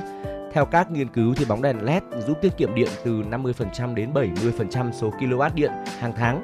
Bóng đèn LED cũng tạo ra nhiều ánh sáng hơn so với các loại đèn khác, tỏa nhiệt ít hơn do có cấu trúc tương tự như bóng đèn tròn nhưng mà không có dây tóc ở giữa. Ngoài ra thì đèn có nhiệt độ làm việc thấp hơn đèn huỳnh quang từ 13 đến 25 độ C, thân thiện với môi trường do giảm lượng phát thải khí CO2, không sử dụng thủy ngân và tối thiểu hóa lượng rác thải ra môi trường. Đèn LED cũng rất an toàn cho người sử dụng, giảm nguy cơ cháy nổ và không gây nhức mỏi mắt do được tối thiểu hóa tia cực tím và bức xạ hồng ngoại rồi thưa quý vị. Và thêm một mẹo tiếp theo để chúng ta có thể ứng dụng giúp cho không gian nhà mát mẻ hơn. À, khi mà trời quá nắng thì chắc chắn là phải đóng rèm cửa lại. Cửa sổ lớn trong phòng thường là vị trí lý tưởng để ngắm nhìn khung cảnh ở bên ngoài. À, tuy nhiên vào những ngày quá là nắng nóng tốt hơn hết nên kéo rèm cửa xuống để hạn chế tối đa ánh nắng mặt trời chiếu thẳng vào phòng. Ngoài ra việc làm này cũng sẽ giúp giữ được nhiệt độ điều hòa ở trong phòng sẽ không bị thoát ra ngoài qua những tấm kính. À, nên thực hiện việc kéo rèm vào ban đêm khi đi ngủ nữa. À, hãy tham khảo các loại rèm cửa cản sáng chống nắng đặc biệt thay vì là các loại rèm vải thông thường để chúng ta sẽ đạt được hiệu quả ờ, giữ cho một không gian mát mẻ trong nhà mình tốt hơn quý vị nhé. Một điều tiếp theo mà chúng ta nên làm đó là hãy làm ẩm không khí. Kiểu thời tiết phổ biến vào mùa hè đó là nắng hanh và khô, đặc biệt khi mà dùng điều hòa liên tục, độ ẩm trong không khí sẽ còn bị giảm hơn nữa bởi tính năng hút ẩm của điều hòa. Việc này dẫn tới người dùng sẽ gặp phải một số tình trạng ví dụ như là khô da, khô tóc hay là khô họng Ờ, vì vậy hãy đảm bảo tạo độ ẩm cho căn phòng nhà bạn bằng các loại máy tạo ẩm phun sương hay là các biện pháp thủ công, ví dụ như là lau nhà, uống nhiều nước. Tăng độ ẩm của căn phòng cũng sẽ khiến không gian được mát mẻ và dễ chịu hơn rất là nhiều đấy sơn chống nóng dán phim dán phim cách nhiệt cũng là những thứ mà sẽ giúp chúng ta giữ được và là cái mẹo để có được một không gian mát mẻ trong nhà. Có thể tham khảo sơn chống nóng cho tường nhà này mái nhà hoặc là dán phim cách nhiệt nếu như mà trong phòng chúng ta đã làm có nhiều cửa kính. Sơn chống nóng hay còn gọi là sơn cách nhiệt à, là dòng sơn có tác dụng làm giảm nhiệt độ hiệu quả cho bề mặt mái tôn, tường nhà, sàn mái bê tông hay là xi măng. Theo các thí nghiệm từ chính những người dùng, các loại sơn cách nhiệt có thể làm giảm nhiệt độ từ 10 tới 20 độ C. Nhiệt độ ngoài trời càng cao thì càng tạo ra sự chênh lệch lớn so với nhiệt độ trong phòng. À, tiếp đến là dán phim cách nhiệt cho cửa kính. Theo thông tin từ các nhà sản xuất và phân phối, việc dán phim cách nhiệt cho kính sẽ làm giảm từ 30 tới 90% nhiệt lượng mà kính hấp thụ từ đó thì không gian bên trong sẽ trở nên mát mẻ, bớt chói bởi ánh nắng mặt trời. Ngoài ra thì chúng còn có khả năng ngăn cản tia bức xạ gây hại cho mắt, da, bảo vệ sức khỏe cho những thành viên trong gia đình của chúng ta. Thưa quý vị, với những mẹo vặt vừa rồi thì hy vọng rằng là quý vị sẽ có thêm cho mình những thông tin tham khảo thật là hữu ích. Và nếu như quý vị có những mẹo hay trong cuộc sống muốn được chia sẻ với mọi người, muốn được lan tỏa nhiều hơn, hãy liên hệ với với chương trình. Chúng tôi sẽ là cầu nối giúp quý vị có thể truyền tải đi những thông điệp yêu thương, những thông điệp tích cực đến với tất cả mọi người. À, còn bây giờ thì xin mời quý vị đến với không gian âm nhạc và lắng nghe giọng ca của nam ca sĩ Lân Nhã qua tiếng hát, qua ca khúc Biết bao giờ trở lại.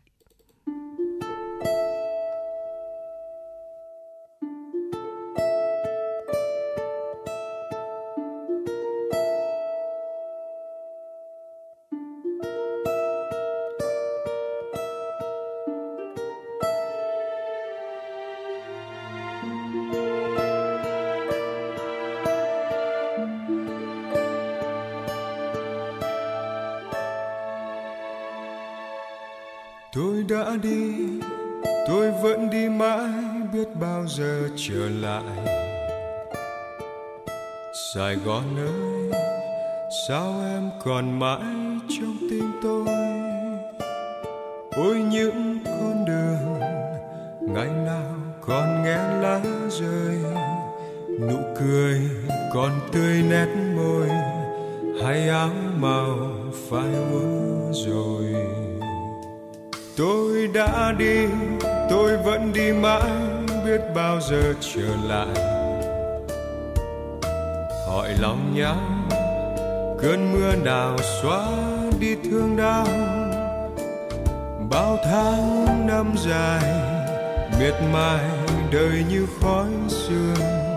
Nghìn trùng dòng sông vẫn vương để nhớ thương lệ mặt buồn.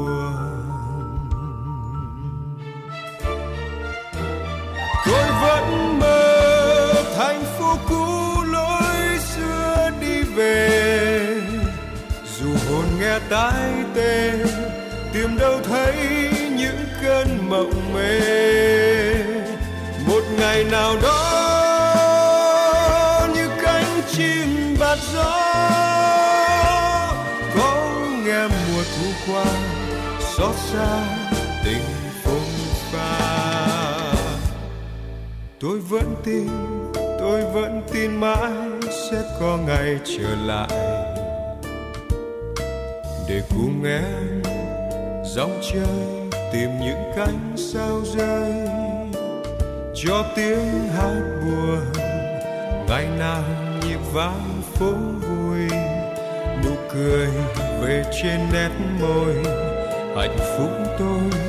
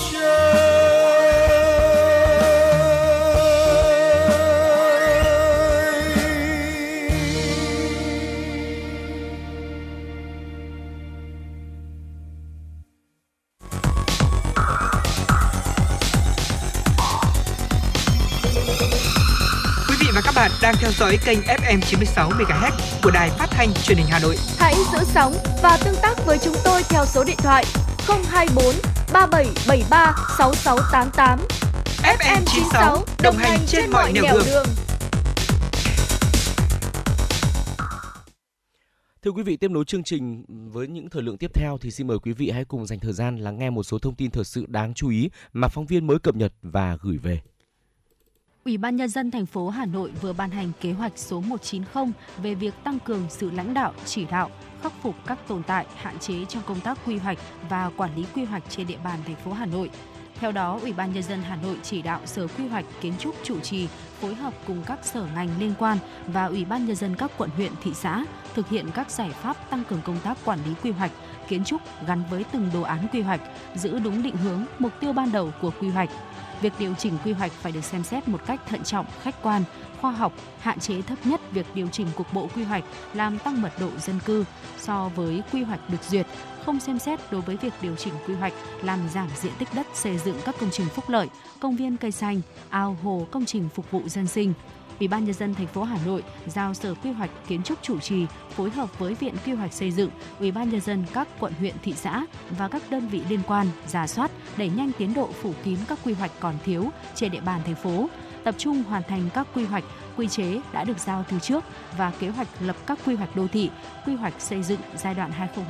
2021-2025 trên địa bàn thành phố. Các đơn vị tập trung hoàn thành các quy hoạch quan trọng, nghiên cứu lập và điều chỉnh các quy hoạch có liên quan gắn với tiêu chí đô thị tại các huyện có chủ trương phát triển thành quận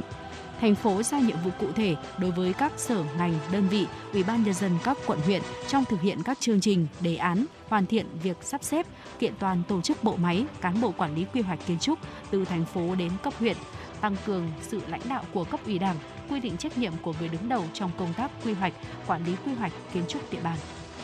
Thưa quý vị, Sở Văn hóa và Thể thao Hà Nội vừa phát động cuộc thi giọng hát hay Hà Nội năm 2022. Sự kiện được tổ chức nhằm tìm kiếm và bồi dưỡng những tài năng về nghệ thuật, tạo sân chơi lành mạnh trong giới trẻ thủ đô, thiết thực chào mừng 60 năm 68 năm ngày giải phóng thủ đô, mùng 10 tháng 10 năm 1954, mùng 10 tháng 10 năm 2022, 50 năm chiến thắng Hà Nội Điện Biên Phủ trên không, 18 tháng 12 năm 1972, 18 tháng 12 năm 2022 và 1012 năm Thăng Long Hà Nội. Cuộc thi giọng hát hay Hà Nội năm nay có chủ đề Hà Nội một trái tim hồng dành cho các đối tượng là công dân Việt Nam có độ tuổi từ 16 đến 35 đang sinh sống, học tập, làm việc tại thủ đô. Cuộc thi có 3 vòng tuyển chọn gồm sơ tuyển diễn ra từ ngày 12 đến 16 tháng 9, bán kết từ ngày 21 đến 23 tháng 9, chung kết dự kiến diễn ra ngày 8 tháng 10 tại Cung Văn hóa Lao động Hữu nghị Việt Xô. Tại vòng sơ tuyển, ban tổ chức dự kiến chọn 60 thí sinh để dự thi vòng bán kết. Tại vòng bán kết, ban tổ chức chọn ra 12 người vào vòng chung kết. Thí sinh tham gia vòng chung kết sẽ trình bày một bài hát lựa chọn đã đăng ký với ban tổ chức bằng tiếng Việt và một bài hát về Hà Nội với phần đệm nhạc của ban nhạc chuyên nghiệp. Ban tổ chức sẽ lựa chọn ra thí sinh có số điểm cao nhất để trao các giải thưởng cho giọng ca xuất sắc nhất dòng nhạc thính phòng, dòng nhạc dân gian, dòng nhạc nhạc nhẹ cùng các giải chuyên đề và giải khuyến khích khác. Cuộc thi giọng hát hay Hà Nội nhận hồ sơ đăng ký đến hết tháng 8 năm 2022. Bộ Xây dựng vừa có công văn số 2464 gửi Ngân hàng Nhà nước Việt Nam tổng hợp danh mục dự án nhà ở xã hội, nhà ở cho công nhân, cải tạo chung cư cũ được hỗ trợ lãi suất từ Ngân hàng Nhà nước, từ ngân sách nhà nước theo Nghị định số 31 của Chính phủ. Theo đó, tới nay đã có 41 địa phương gửi báo cáo đề xuất 240 dự án xây dựng nhà ở xã hội, nhà ở cho công nhân, cải tạo chung cư cũ đang triển khai. Tuy nhiên, qua giả soát điều kiện theo quy định tại Nghị định số 31, chỉ có 4 dự án nhà ở xã hội, nhà ở công nhân được Ủy ban nhân dân cấp tỉnh Lào Cai, Hòa Bình, Tây Ninh, Tiền Giang chịu trách nhiệm về hồ sơ pháp lý và đề xuất nhu cầu vay vốn với quy mô 6.426 căn hộ, tổng mức đầu tư là 4.665 tỷ đồng và nhu cầu vay vốn theo đề xuất của các địa phương khoảng 1.751 tỷ đồng. Bộ Xây dựng đề nghị Ngân hàng Nhà nước Việt Nam nghiên cứu tổng hợp và thông báo đến các ngân hàng thương mại thực hiện hỗ trợ lãi suất từ ngân sách nhà nước, bảo đảm đúng quy định tại Nghị định số 31 và pháp luật có liên quan. Bộ Giao thông Vận tải vừa ban hành thông tư số 12 quy định danh mục sản phẩm, hàng hóa có khả năng gây mất an toàn thuộc trách nhiệm quản lý nhà nước của Bộ Giao thông Vận tải, thay thế thông tư 41. Theo Cục Đăng kiểm Việt Nam, thông tư 12 ra đời nhằm ra soát, bổ sung, cắt giảm sản phẩm, hàng hóa thuộc trách nhiệm quản lý của Bộ Giao thông Vận tải theo tinh thần chỉ đạo tại nghị quyết số 68 của Chính phủ ban hành chương trình cắt giảm, đơn giản hóa quy định liên quan đến hoạt động kinh doanh giai đoạn 2020-2025. Quy định số 1977 của Thủ tướng Chính phủ phê duyệt phương án cắt giảm, đơn giản hóa quy định liên quan đến hoạt động kinh doanh thuộc phạm vi chức năng quản lý của Bộ Giao thông Vận tải, đồng thời cập nhật mã hàng hóa HS để phù hợp với quy định hiện hành của Bộ Tài chính về danh mục hàng hóa xuất khẩu, nhập khẩu Việt Nam. Quy định mới đã chuyển 14 sản phẩm hàng hóa phải kiểm tra chuyên ngành từ trước thông quan sang sau thông quan nhằm giảm thời gian, chi phí của doanh nghiệp trong việc thực hiện thủ tục. Cùng với đó, thông tư cũng cắt bỏ thủ tục kiểm tra sau thông quan đối với 34 sản phẩm, hàng hóa bằng việc chuyển sang danh mục phải chứng nhận hoặc công bố hợp quy. Thông tư có hiệu lực thi hành ngày 15 tháng 8 năm 2022. Năm 2022 là năm đầu tiên Bộ Công an triển khai đề án 04 và đổi mới công tác tuyển sinh đại học chính quy tuyển mới trong công an nhân dân.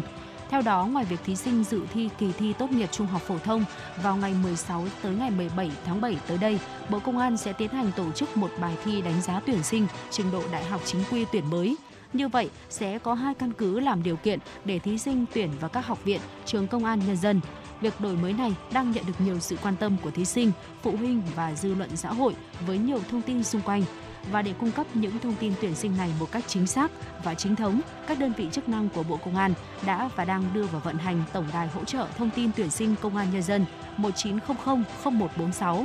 Qua hơn một tháng hoạt động, Tổng đài tuyển sinh công an nhân dân ghi nhận trung bình hơn 500 cuộc mỗi ngày, duy trì khoảng 10 tổng đài viên với lịch hoạt động từ 7 giờ 30 tới 17 giờ. Dự kiến sẽ tăng thời gian trực khi thời gian diễn ra kỳ thi đánh giá đang đến gần. Lượng tương tác gọi đến tổng đài cũng gia tăng. Để đảm bảo các điều kiện kỹ thuật, Tổng công ty Viễn thông toàn cầu Gtel, đơn vị trực tiếp vận hành khai thác tổng đài, cũng đã xây dựng nhiều phương án cụ thể với cam kết vận hành chất lượng tốt nhất. Đó là một số thông tin thời sự đáng chú ý và chúng tôi sẽ còn quay trở lại tiếp tục đồng hành với quý vị sau khi mời quý vị lắng nghe một ca khúc.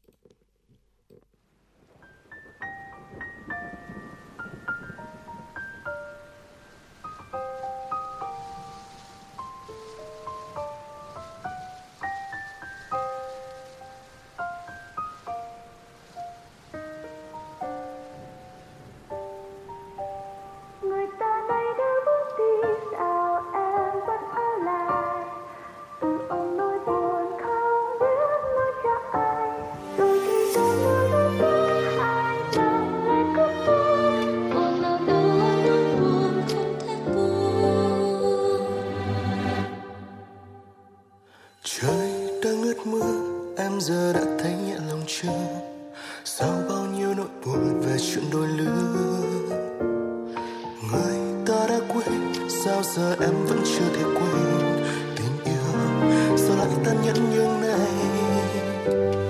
Kỷ niệm xưa Giờ là những thước phim dư thừa.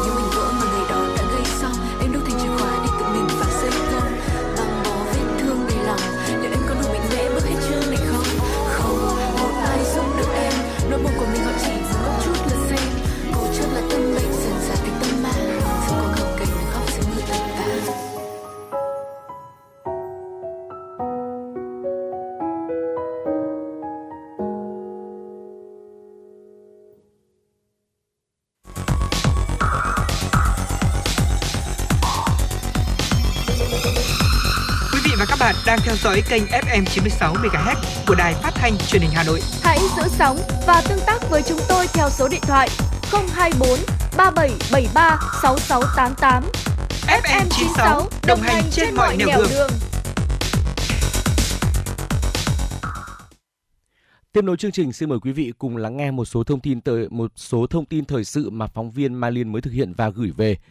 Sở Văn hóa và Thể thao Hà Nội vừa công bố khởi động cuộc vận động thiết kế trang trí thành phố năm 2022. Đây là sự kiện được tổ chức thường niên nhằm huy động những sáng kiến, giải pháp sáng tạo để tạo dựng cảnh quan, không gian, hệ thống chiếu sáng đô thị đẹp mắt cho thủ đô Hà Nội trong các ngày lễ kỷ niệm, các sự kiện lớn của đất nước và thủ đô, đặc biệt là dịp mừng Đảng mừng Xuân Quý Mão 2023. Cuộc vận động năm nay tập trung tạo dựng các mô đun ánh sáng, cụm mô hình biểu tượng, cổng chào và các hình thức khác bằng chất liệu đèn bằng chất liệu đèn LED hoặc công nghệ trình chiếu 3D.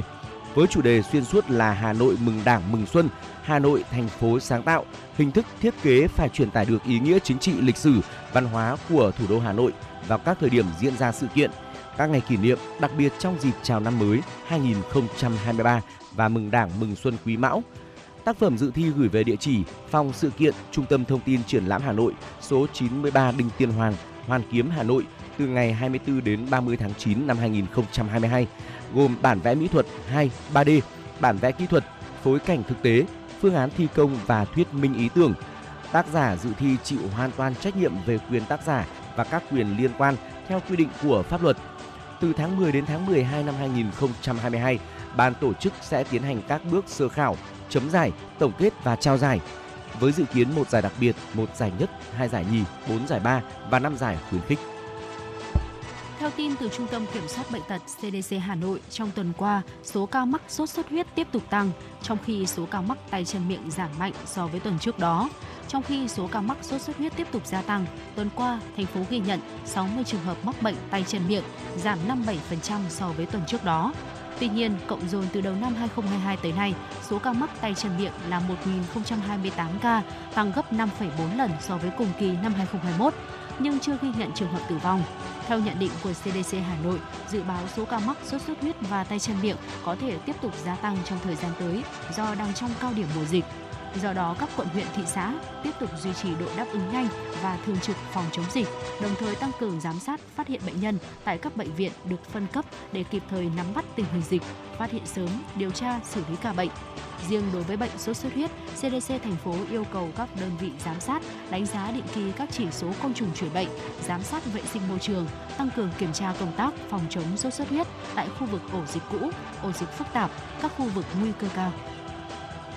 Thưa quý vị, theo thông tin từ Tổng Công ty Phát triển Hạ tầng và Đầu tư Tài chính Việt Nam VDF, đơn vị quản lý cao tốc Hà Nội Hải Phòng, sau khi tuyến cao tốc này đi vào thu phí tự động không dừng ETC từ ngày 1 tháng 6, mỗi ngày có hơn 46.500 xe sử dụng dịch vụ, cao điểm có ngày lên đến hơn 60.000 xe, bằng 104% so với trước khi thí điểm. Doanh thu trung bình trong tháng 6 đạt 6,1 tỷ đồng, bằng 103% so với tháng 5. Tuy nhiên, đại diện VDF cũng thừa nhận trong tháng đầu thí điểm, việc vận hành còn nhiều lỗi phát sinh từ ý thức người tham gia giao thông như chưa dán thẻ, không nạp tiền, không đảm bảo số dư trong tài khoản, không tuân thủ tốc độ và khoảng cách, thẻ bị hỏng, sử dụng nhiều thẻ trên cùng một phương tiện. Các lỗi liên quan đến nhà cung cấp dịch vụ và thiết bị. Về lỗi hệ thống, phía VDF cho biết vẫn còn tình trạng thiết bị tại làn vào và làn ra không đọc được thẻ hoặc làn vào đọc một thẻ, làn ra đọc thẻ khác thì nhân viên phải xử lý thủ công, mất thời gian, gây bức xúc cho chủ phương tiện. Mặt khác, VDF đã nhận được nhiều phản hồi của chủ xe về tình trạng không nạp được tiền vào tài khoản của nhà cung cấp dịch vụ VETC. Nhằm khắc phục các bất cập này, VDF kiến nghị sớm ban hành các quy định số tiền tối thiểu phải có trong tài khoản giao thông trước khi vào cao tốc nhằm hạn chế việc xe không đủ tiền trong tài khoản ở đầu ra, đồng thời sớm có hành lang pháp lý để thanh toán trả sau đối với phương tiện sử dụng ETC, tiến tới bỏ barrier tại các trạm thu phí, tăng năng lực lưu thông, hạn chế sự cố tại trạm thu phí. Chiều qua tại buổi họp báo trước trận bán kết giải U19 Đông Nam Á 2022, huấn luyện viên trưởng đội tuyển U19 Việt Nam Đinh Thế Nam đã dành sự tôn trọng với các đối thủ và đánh giá cả bốn đội vào bán kết đều có cơ hội như nhau. Đánh giá về sức mạnh của U19 Malaysia, huấn luyện viên Đinh Thế Nam đánh giá cao tinh thần, lối chơi của đối thủ, lối chơi của Malaysia khá kỹ thuật. Họ triển khai từ sân nhà, kiểm soát bóng 1 phần 3 giữa sân và tấn công nhanh 1 phần 3 sân đối phương. Ông Nam khẳng định ông tôn trọng mọi đối thủ không coi thường bất cứ một đội bóng nào. Vào bán kết, cả bốn đội đều có cơ hội ngang nhau. Trận bán kết giải U19 Đông Nam Á 2022 giữa U19 Việt Nam và U19 Malaysia sẽ diễn ra vào 15 giờ 30 chiều nay, ngày 13 tháng 7 trên sân vận động Patriot Candrabaga ở Indonesia. Chiều qua, quản lý thị trường Hà Nội phối hợp với lực lượng công an triệt phá một cơ sở với hàng chục nghìn sản phẩm kính áp tròng Trung Quốc, giả hàng Hàn Quốc. Cụ thể, qua một thời gian dài thẩm tra xác minh, nắm bắt địa bàn, đội quản lý thị trường số 6, Cục Quản lý Thị trường Hà Nội đã phối hợp với lực lượng công an đột kích cơ sở gia công tại ô 129 lô 3, khu tái định cư mở rộng Xuân Phương, phường Phương Canh, Nam Tử Liêm, Hà Nội. Tại đây, lực lượng kiểm tra đã phát hiện cơ sở này phù phép hàng chục ngàn sản phẩm kính áp tròng có nguồn gốc nhãn mác Trung Quốc thành hàng Hàn Quốc. Ông Phan Thanh Hà, Phó đội trưởng đội quản lý thị trường số 6 cho biết, qua các bước thẩm tra xác minh ban đầu, cơ sở này có dấu hiệu đang sản xuất kinh doanh hàng giả. Tại hiện trường, đoàn kiểm tra ghi nhận việc cơ sở này đã dùng hai máy dán nhãn thô sơ để thay đổi nguồn gốc của sản phẩm. Những chiếc máy này đặt trên tầng 4 của ngôi nhà. Chỉ trong vài phút thực hành, hàng chục sản phẩm kính mắt áp tròng đã được phù phép từ hàng Trung Quốc thành xuất xứ Hàn Quốc. Tại thời điểm kiểm tra, cơ sở này chưa xuất trình được giấy phép đăng ký kinh doanh, chưa xuất trình được hóa đơn chứng từ chứng minh nguồn gốc hợp pháp của các sản phẩm, nguyên liệu và không có số đăng ký lưu hành theo quy định của pháp luật. Phó đội trưởng Phan Thanh Hà nhận định đây là vụ việc tương đối lớn, ảnh hưởng trực tiếp đến sức khỏe người tiêu dùng.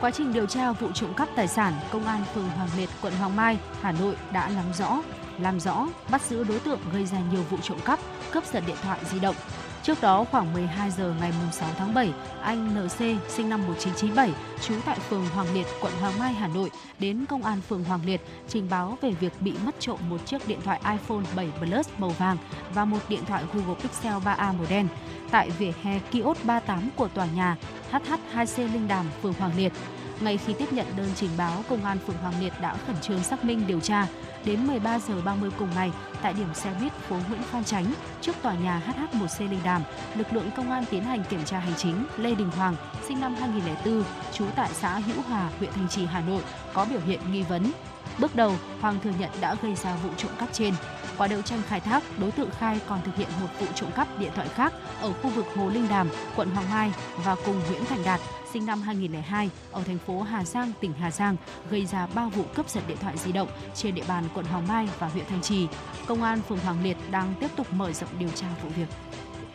Cơ quan cảnh sát điều tra công an quận Hoàn Kiếm đã ra quyết định khởi tố vụ án, khởi tố bị can đối với Trần Thị Oanh, sinh năm 1989, hộ khẩu thường trú số 15 trên 189, đường 19 tháng 5, thành phố Nam Định, tỉnh Nam Định về tội tàng trữ trái phép chất ma túy. Trước đó, tổ công tác của công an phường Hàng Bài làm nhiệm vụ tuần tra, kiểm soát trên phố Ngô Quyền, phát hiện một người phụ nữ có biểu hiện nghi vấn nên đã tiến hành kiểm tra. Qua kiểm tra, đối tượng đã tự lấy trong túi sách ra một túi ni lông chứa tinh thể màu trắng và khai nhận là ma túy đá mua về để sử dụng. Tổ công tác đã đưa đối tượng cùng tăng vật về trụ sở để tiếp tục xác minh làm rõ.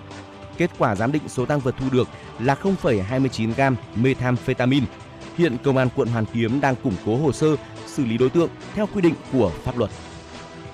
Thưa quý vị, đó là những thông tin ờ, cuối cùng trong chương trình chuyển động Hà Nội trưa nay. Và chúng ta sẽ cùng chuyển sang một tiểu mục nhỏ khác của chương trình chuyển động Hà Nội trưa để uh, cùng nhau bàn luận bàn luận về một chủ đề đó là những uh, tip để có thể uh, các bậc phụ huynh khi mà nuôi dạy con trẻ của mình sẽ thuận lợi và dễ dàng hơn. Có những cái lưu ý trong quá trình dạy con. Bố mẹ nói không mà con sẽ tâm phục khẩu phục và lắng nghe theo những cái điều mà ba mẹ đang chỉ dạy. Ờ, phải nói rằng là những đứa trẻ của chúng ta thì không phải đứa trẻ nào cũng là uh, dễ bảo này rồi là bố mẹ nói gì nghe đấy mà chủ yếu uh, rất nhiều những bậc phụ huynh đã chia sẻ thêm với uh, phóng viên chương trình trong quá trình làm chương trình của chúng tôi đó là uh, các con ở độ tuổi uh, ương ngạnh và rất là khó, gặp nhiều khó khăn trong cái việc quá trình chỉ bảo con những cái điều mà con nên nghe theo vậy thì có những cái lưu ý để bố mẹ nói không mà con phải tâm phục khẩu phục sẽ cùng chia sẻ tới quý vị trong tiểu mục nhỏ ờ, trước khi khép lại chương trình chuyển động Hà Nội trưa nay. Ờ, thưa quý vị, có nhiều đòi hỏi của con trẻ thường đi quá giới hạn, song làm thế nào để từ chối con mà vẫn khiến con tâm phục khẩu phục? À, có lẽ đây là điều mà nhiều bậc phụ huynh mong muốn. James Lehman, tác giả bài viết nói trên là một chuyên gia giáo dục tới từ Mỹ, người đã dành cả đời mình cho những thanh thiếu niên gặp các vấn đề về hành vi. Từ kinh nghiệm của bản thân cũng như nghề nghiệp, ông là tác giả của các chương trình dạy làm cha mẹ nổi tiếng. Ông chia sẻ như sau: Tôi đã làm việc với nhiều bậc phụ huynh, cảm thấy phiền não vì con họ không chấp nhận sự từ chối của họ khi chúng tôi khi chúng đòi hỏi một điều gì đó. Rất thường xuyên, họ cảm thấy việc giải thích lý do họ nói không với con để cho con hiểu là rất quan trọng. Thế nhưng nhiều khi họ không thành công.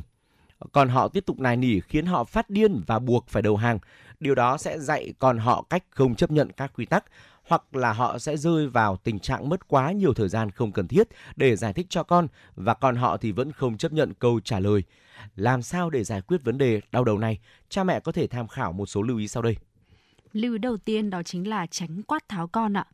Ờ, có một số đứa trẻ tức giận khi mà bố mẹ từ chối chúng. Chúng sẽ có thể phản hồi lại rằng là điều đó là không công bằng và bắt đầu làm quá lên. Từ đó mọi chuyện có thể sẽ dẫn đến một cuộc tranh cãi lớn tiếng giữa bố mẹ và con cái. Và khi mà chúng ta quát tháo con là đang phủ nhận chính quyền lực của mình. Tất nhiên lần đầu tiên hoặc là lần thứ hai hay là lần thứ ba chúng ta quát con thì con có thể uh, sẽ phản ứng theo cách mà chúng ta muốn nhưng mà dần dần khi mà việc quát nạt uh, không còn tác dụng giống như giống như là việc uh, sử dụng kháng sinh sẽ có hiệu quả ở một vài lần đầu nhưng khi sử dụng quá nhiều thì nó sẽ bị nhờn thuốc là như vậy. Uh, con chúng ta sẽ ngày càng trở nên hung hăng hơn sau rất nhiều lần mà bố mẹ quát nạt mình. Uh, và thậm chí là một vài đứa trẻ còn xử lý vấn đề bằng cách là đập phá một thứ gì đó trong nhà và gây ra những cái tiền lệ xấu cho những cái cách xử lý vấn đề sau này. Nếu như mà con chúng ta nói đó là bố mẹ không thể bắt ép con và từ chối làm theo quy tắc của bố mẹ thì uh, một lời khuyên đến từ vị chuyên gia đó là chúng ta nên bình tĩnh nói rằng ờ, bố mẹ không bắt ép con nhưng nếu con phá vỡ quy tắc thì sẽ có hậu quả và sau đây thì chúng ta hãy chỉ rõ những hậu quả tương ứng ở trong cái tình huống đó cho con ở một cái thời điểm thích hợp hơn. Điều tiếp theo là thiết lập quyền lực từ sớm thưa quý vị. À, nếu mà con của chúng ta còn nhỏ thì hãy thiết lập quyền lực của bạn ngay từ bây giờ. Bạn càng làm điều đó sớm thì việc con bạn hiểu được rằng bố mẹ nói không thì đúng là không càng dễ dàng hơn. Bố mẹ nên thiết lập quyền lực của mình từ sớm bằng cách đặt ra các giới hạn và có một cấu trúc đàng hoàng. Ví dụ là chúng ta không thể để đứa con mới 2 tuổi của mình tự bước đi trên phố, không để đứa con 3 tuổi của mình đi đến gần bể bơi. Bạn đặt ra giới hạn và yêu cầu chúng thực hiện.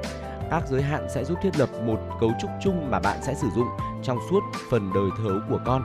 Vì thế hãy bắt đầu thật sớm và nhất quán. Ờ, nếu con bạn đã lớn hơn thì cũng đừng nản nhưng hãy chuẩn bị tinh thần rằng quá trình thiết lập quyền lực của bố mẹ sẽ mất nhiều thời gian và cần nhiều sự kiên nhẫn hơn.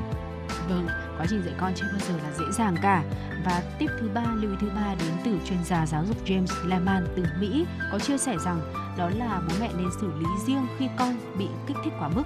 à, đôi khi mà con chúng ta bị kích thích quá mức sẽ khó để chúng tiếp thu sự hướng dẫn của cha mẹ ngay lúc đó. Khi đó thì hãy đưa con đến một nơi yên tĩnh để con ngồi im nghỉ ngơi trong khoảng 5 phút lấy lại được sự bình tĩnh rồi từ từ nói chuyện với con về các giới hạn. Sau đó hỏi con xem là ờ, con đã sẵn sàng làm theo các quy tắc chưa? Nếu như mà chúng đồng ý hãy để chúng đi. Còn nếu như mà chúng tiếp tục phản kháng thì hãy để chúng bình tĩnh đến khi sẵn sàng. Nếu như mà con bạn bị kích động trong một cửa hàng thì chúng ta có thể đưa con ra ô tô để con lấy lại được tinh thần. Đồng thời chúng ta cũng cần phải kiên quyết khi mà con mè nheo. Ờ, điều tốt nhất mà chúng ta có thể làm khi mà con tiếp tục tranh cãi với quy tắc mà phụ huynh đưa ra hoặc là hậu quả thì hãy nói rằng là bố mẹ sẽ không bàn thêm về chuyện này nữa. Sau đó quay người bước đi thật là dứt khoát đừng phản ứng với bất kỳ câu nói nào sau đó của con mình. Nếu bạn nói không và con bạn vẫn nói, nhưng nhưng nhưng, thì ờ, cứ tiếp tục bước đi. Nếu bạn cho chúng thứ quyền lực có thể khiến bạn quay lại, thì chúng sẽ tiếp tục sử dụng trong những lần sau. Nếu con bạn cần lời giải thích hợp lý và bạn đã làm điều đó rồi, thì ờ, bạn không nợ chúng bất kỳ điều gì nữa. Và giải thích các quy tắc khi mà con bình tĩnh cũng là một cái lưu ý mà vị chuyên gia đến từ Mỹ, James Laman có chia sẻ thời gian thích hợp để giải thích các định nghĩa, các quy tắc với con là khi tất cả mọi người đều có một tâm trạng bình tĩnh. Khi đó thì hãy nói với con rằng, khi bố mẹ nói không là bố mẹ không muốn nói với con thêm về điều đó. Không là không, chẳng hạn. Bạn cũng có thể dạy con mình cách ứng xử trong trường hợp không vui với lời từ chối của bố mẹ. Nếu như mà con không thích điều đó, nó làm con thất vọng thì hãy vào phòng của mình, ngồi im trong 5 phút, hãy làm điều gì đó để con bình tĩnh lại bình tĩnh sẽ là một cái keyword để cho chúng ta có thể xử lý và truyền đạt tất cả những cái thông tin chúng ta muốn tới con hãy nhớ là uh, xử lý vấn đề khi tất cả mọi người cùng bình tĩnh ạ và việc mà quá nghiêm khắc thì có thể phản tác dụng thưa quý vị. Sự nghiêm khắc và nhất quán của bố mẹ giúp con xác định các ranh giới một cách rõ ràng từ khi còn nhỏ. À, tuy nhiên về lâu dài thì việc bố mẹ quá nghiêm khắc có thể sẽ phản tác dụng đấy. Khi mà con dần lớn hơn thì chúng ta cũng nên cho chúng nhiều sự tự do hơn và cho chúng biết rằng chúng đã có được niềm tin của bạn rồi. Làm điều đó đúng cách thì bạn vẫn sẽ duy trì được quyền lực làm cha mẹ của mình. À, suy cho cùng thì nhân vô thập toàn, chính bạn cũng không hoàn hảo đúng không ạ? Do đó cũng đừng mong con bạn hoàn hảo và đáp ứng mọi yêu cầu của bạn hoặc đạt được sự tiến bộ trong một thời gian ngắn nhé. Và điều cuối cùng, tip số 7 đó là một điều mà có lẽ rằng là nhiều bố mẹ đã hiểu lầm về cái cái cái cái cái hiểu cái cái sự thật này đó là chúng ta luôn luôn cố gắng là bạn của con. Tuy nhiên theo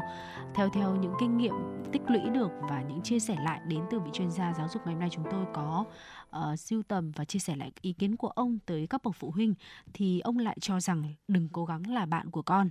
Hãy là một người bạn của con có lẽ là chúng ta thường nghe những lời khuyên như vậy ở khắp mọi nơi. Nghe thì rất là hay có vẻ rất là đúng nhưng mà chúng ta cũng cần hành động với một tư duy phản biện. Ở một khía cạnh khác là một bậc phụ huynh việc uh, của bạn cho là đó chính là chúng ta cần dạy cho con hướng dẫn cho con thiết lập các quy tắc và giới hạn. Việc đặt ra giới hạn này là một nhiệm vụ cực kỳ quan trọng và đặc biệt cần thiết khi mà con chúng ta còn nhỏ. Cũng có những phụ huynh nói rằng là họ muốn làm bạn của con. Uh, vị chuyên gia hoàn toàn hiểu điều đó và không phán xét. Nhưng theo ông việc coi quan hệ giữa bố mẹ và con là quan hệ tình bạn là là một sự hiểu lầm. Ví dụ, con trai ờ, không cần bố mẹ là bạn của chúng. Ờ, họ ừ, ờ, mà đứa trẻ cần bố mẹ nói rằng không đã đến giờ tắt các thiết bị điện tử và bắt đầu làm bài tập về nhà rồi theo các bậc bố mẹ, mối quan hệ giữa cha mẹ và con cái là mối quan hệ cả đời và rất phức tạp. Có thể khi chúng là người trưởng thành, chúng sẽ coi bố mẹ là bạn của chúng và điều đó thì không sao. Nhưng khi chúng còn nhỏ và chưa thể phân biệt được đúng sai thì các bậc bố mẹ hãy phát huy vai trò làm cha, làm mẹ của mình. Đó là tất cả những ờ, chia sẻ đến từ ờ, vị chuyên gia giáo dục người Mỹ James Lehman,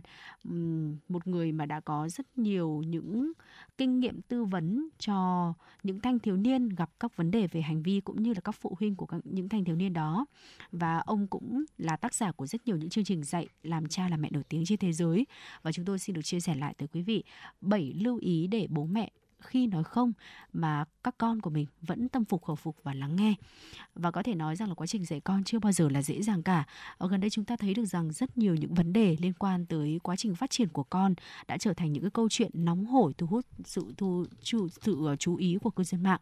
Và câu chuyện dạy con lại càng trở nên uh, cần bố mẹ chúng ta theo cái thời đại phát triển thì lại càng phải cập nhật thêm rất là nhiều những cái tip để uh, phù hợp với lại xu thế phát triển hiện nay của công nghệ của mạng xã hội để có thể theo được con của mình để có thể uh, có được những cái bài dạy những cái uh, cách chia sẻ với con để mà con dễ dàng lắng nghe mình hơn và hy vọng rằng trong tiểu mục vừa rồi với những thông tin mà chúng tôi vừa chia sẻ tới quý vị thì sẽ giúp ích và có thêm những cái góc nhìn tới cho các bậc phụ huynh trong quá trình dạy con của mình và thưa quý vị trước khi kết thúc chương trình chuyển động Hà Nội trưa nay thì có một thông tin thời tiết mà Phương Nga và Trọng Khương cũng vừa mới cập nhật được uh, xin được chia sẻ tới quý vị như sau.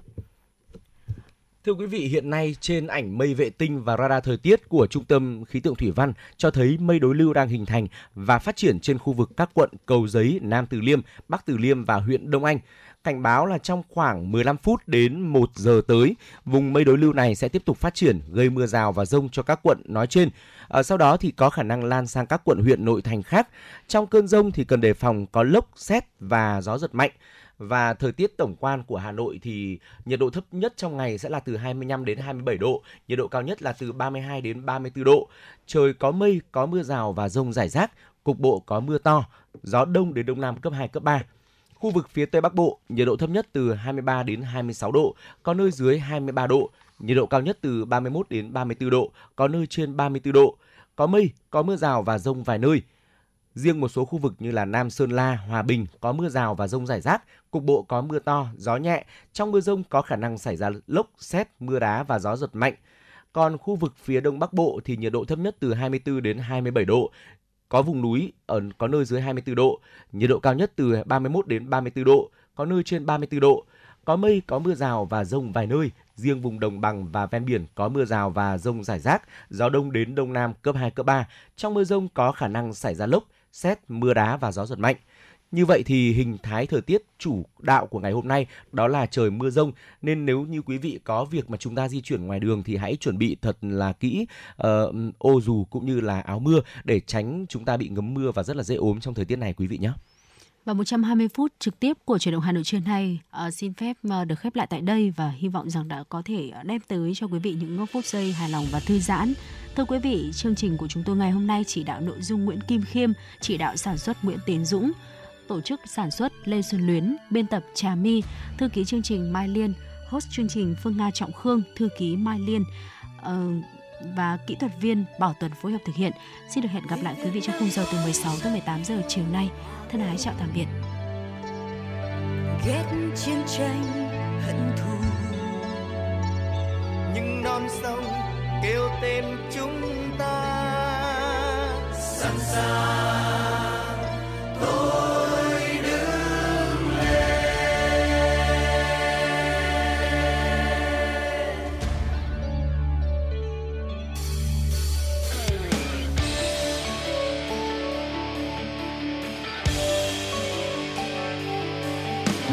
tiếng quê hương vẫy gọi. Tổ quốc đang kêu tên mình. Tiếng núi sông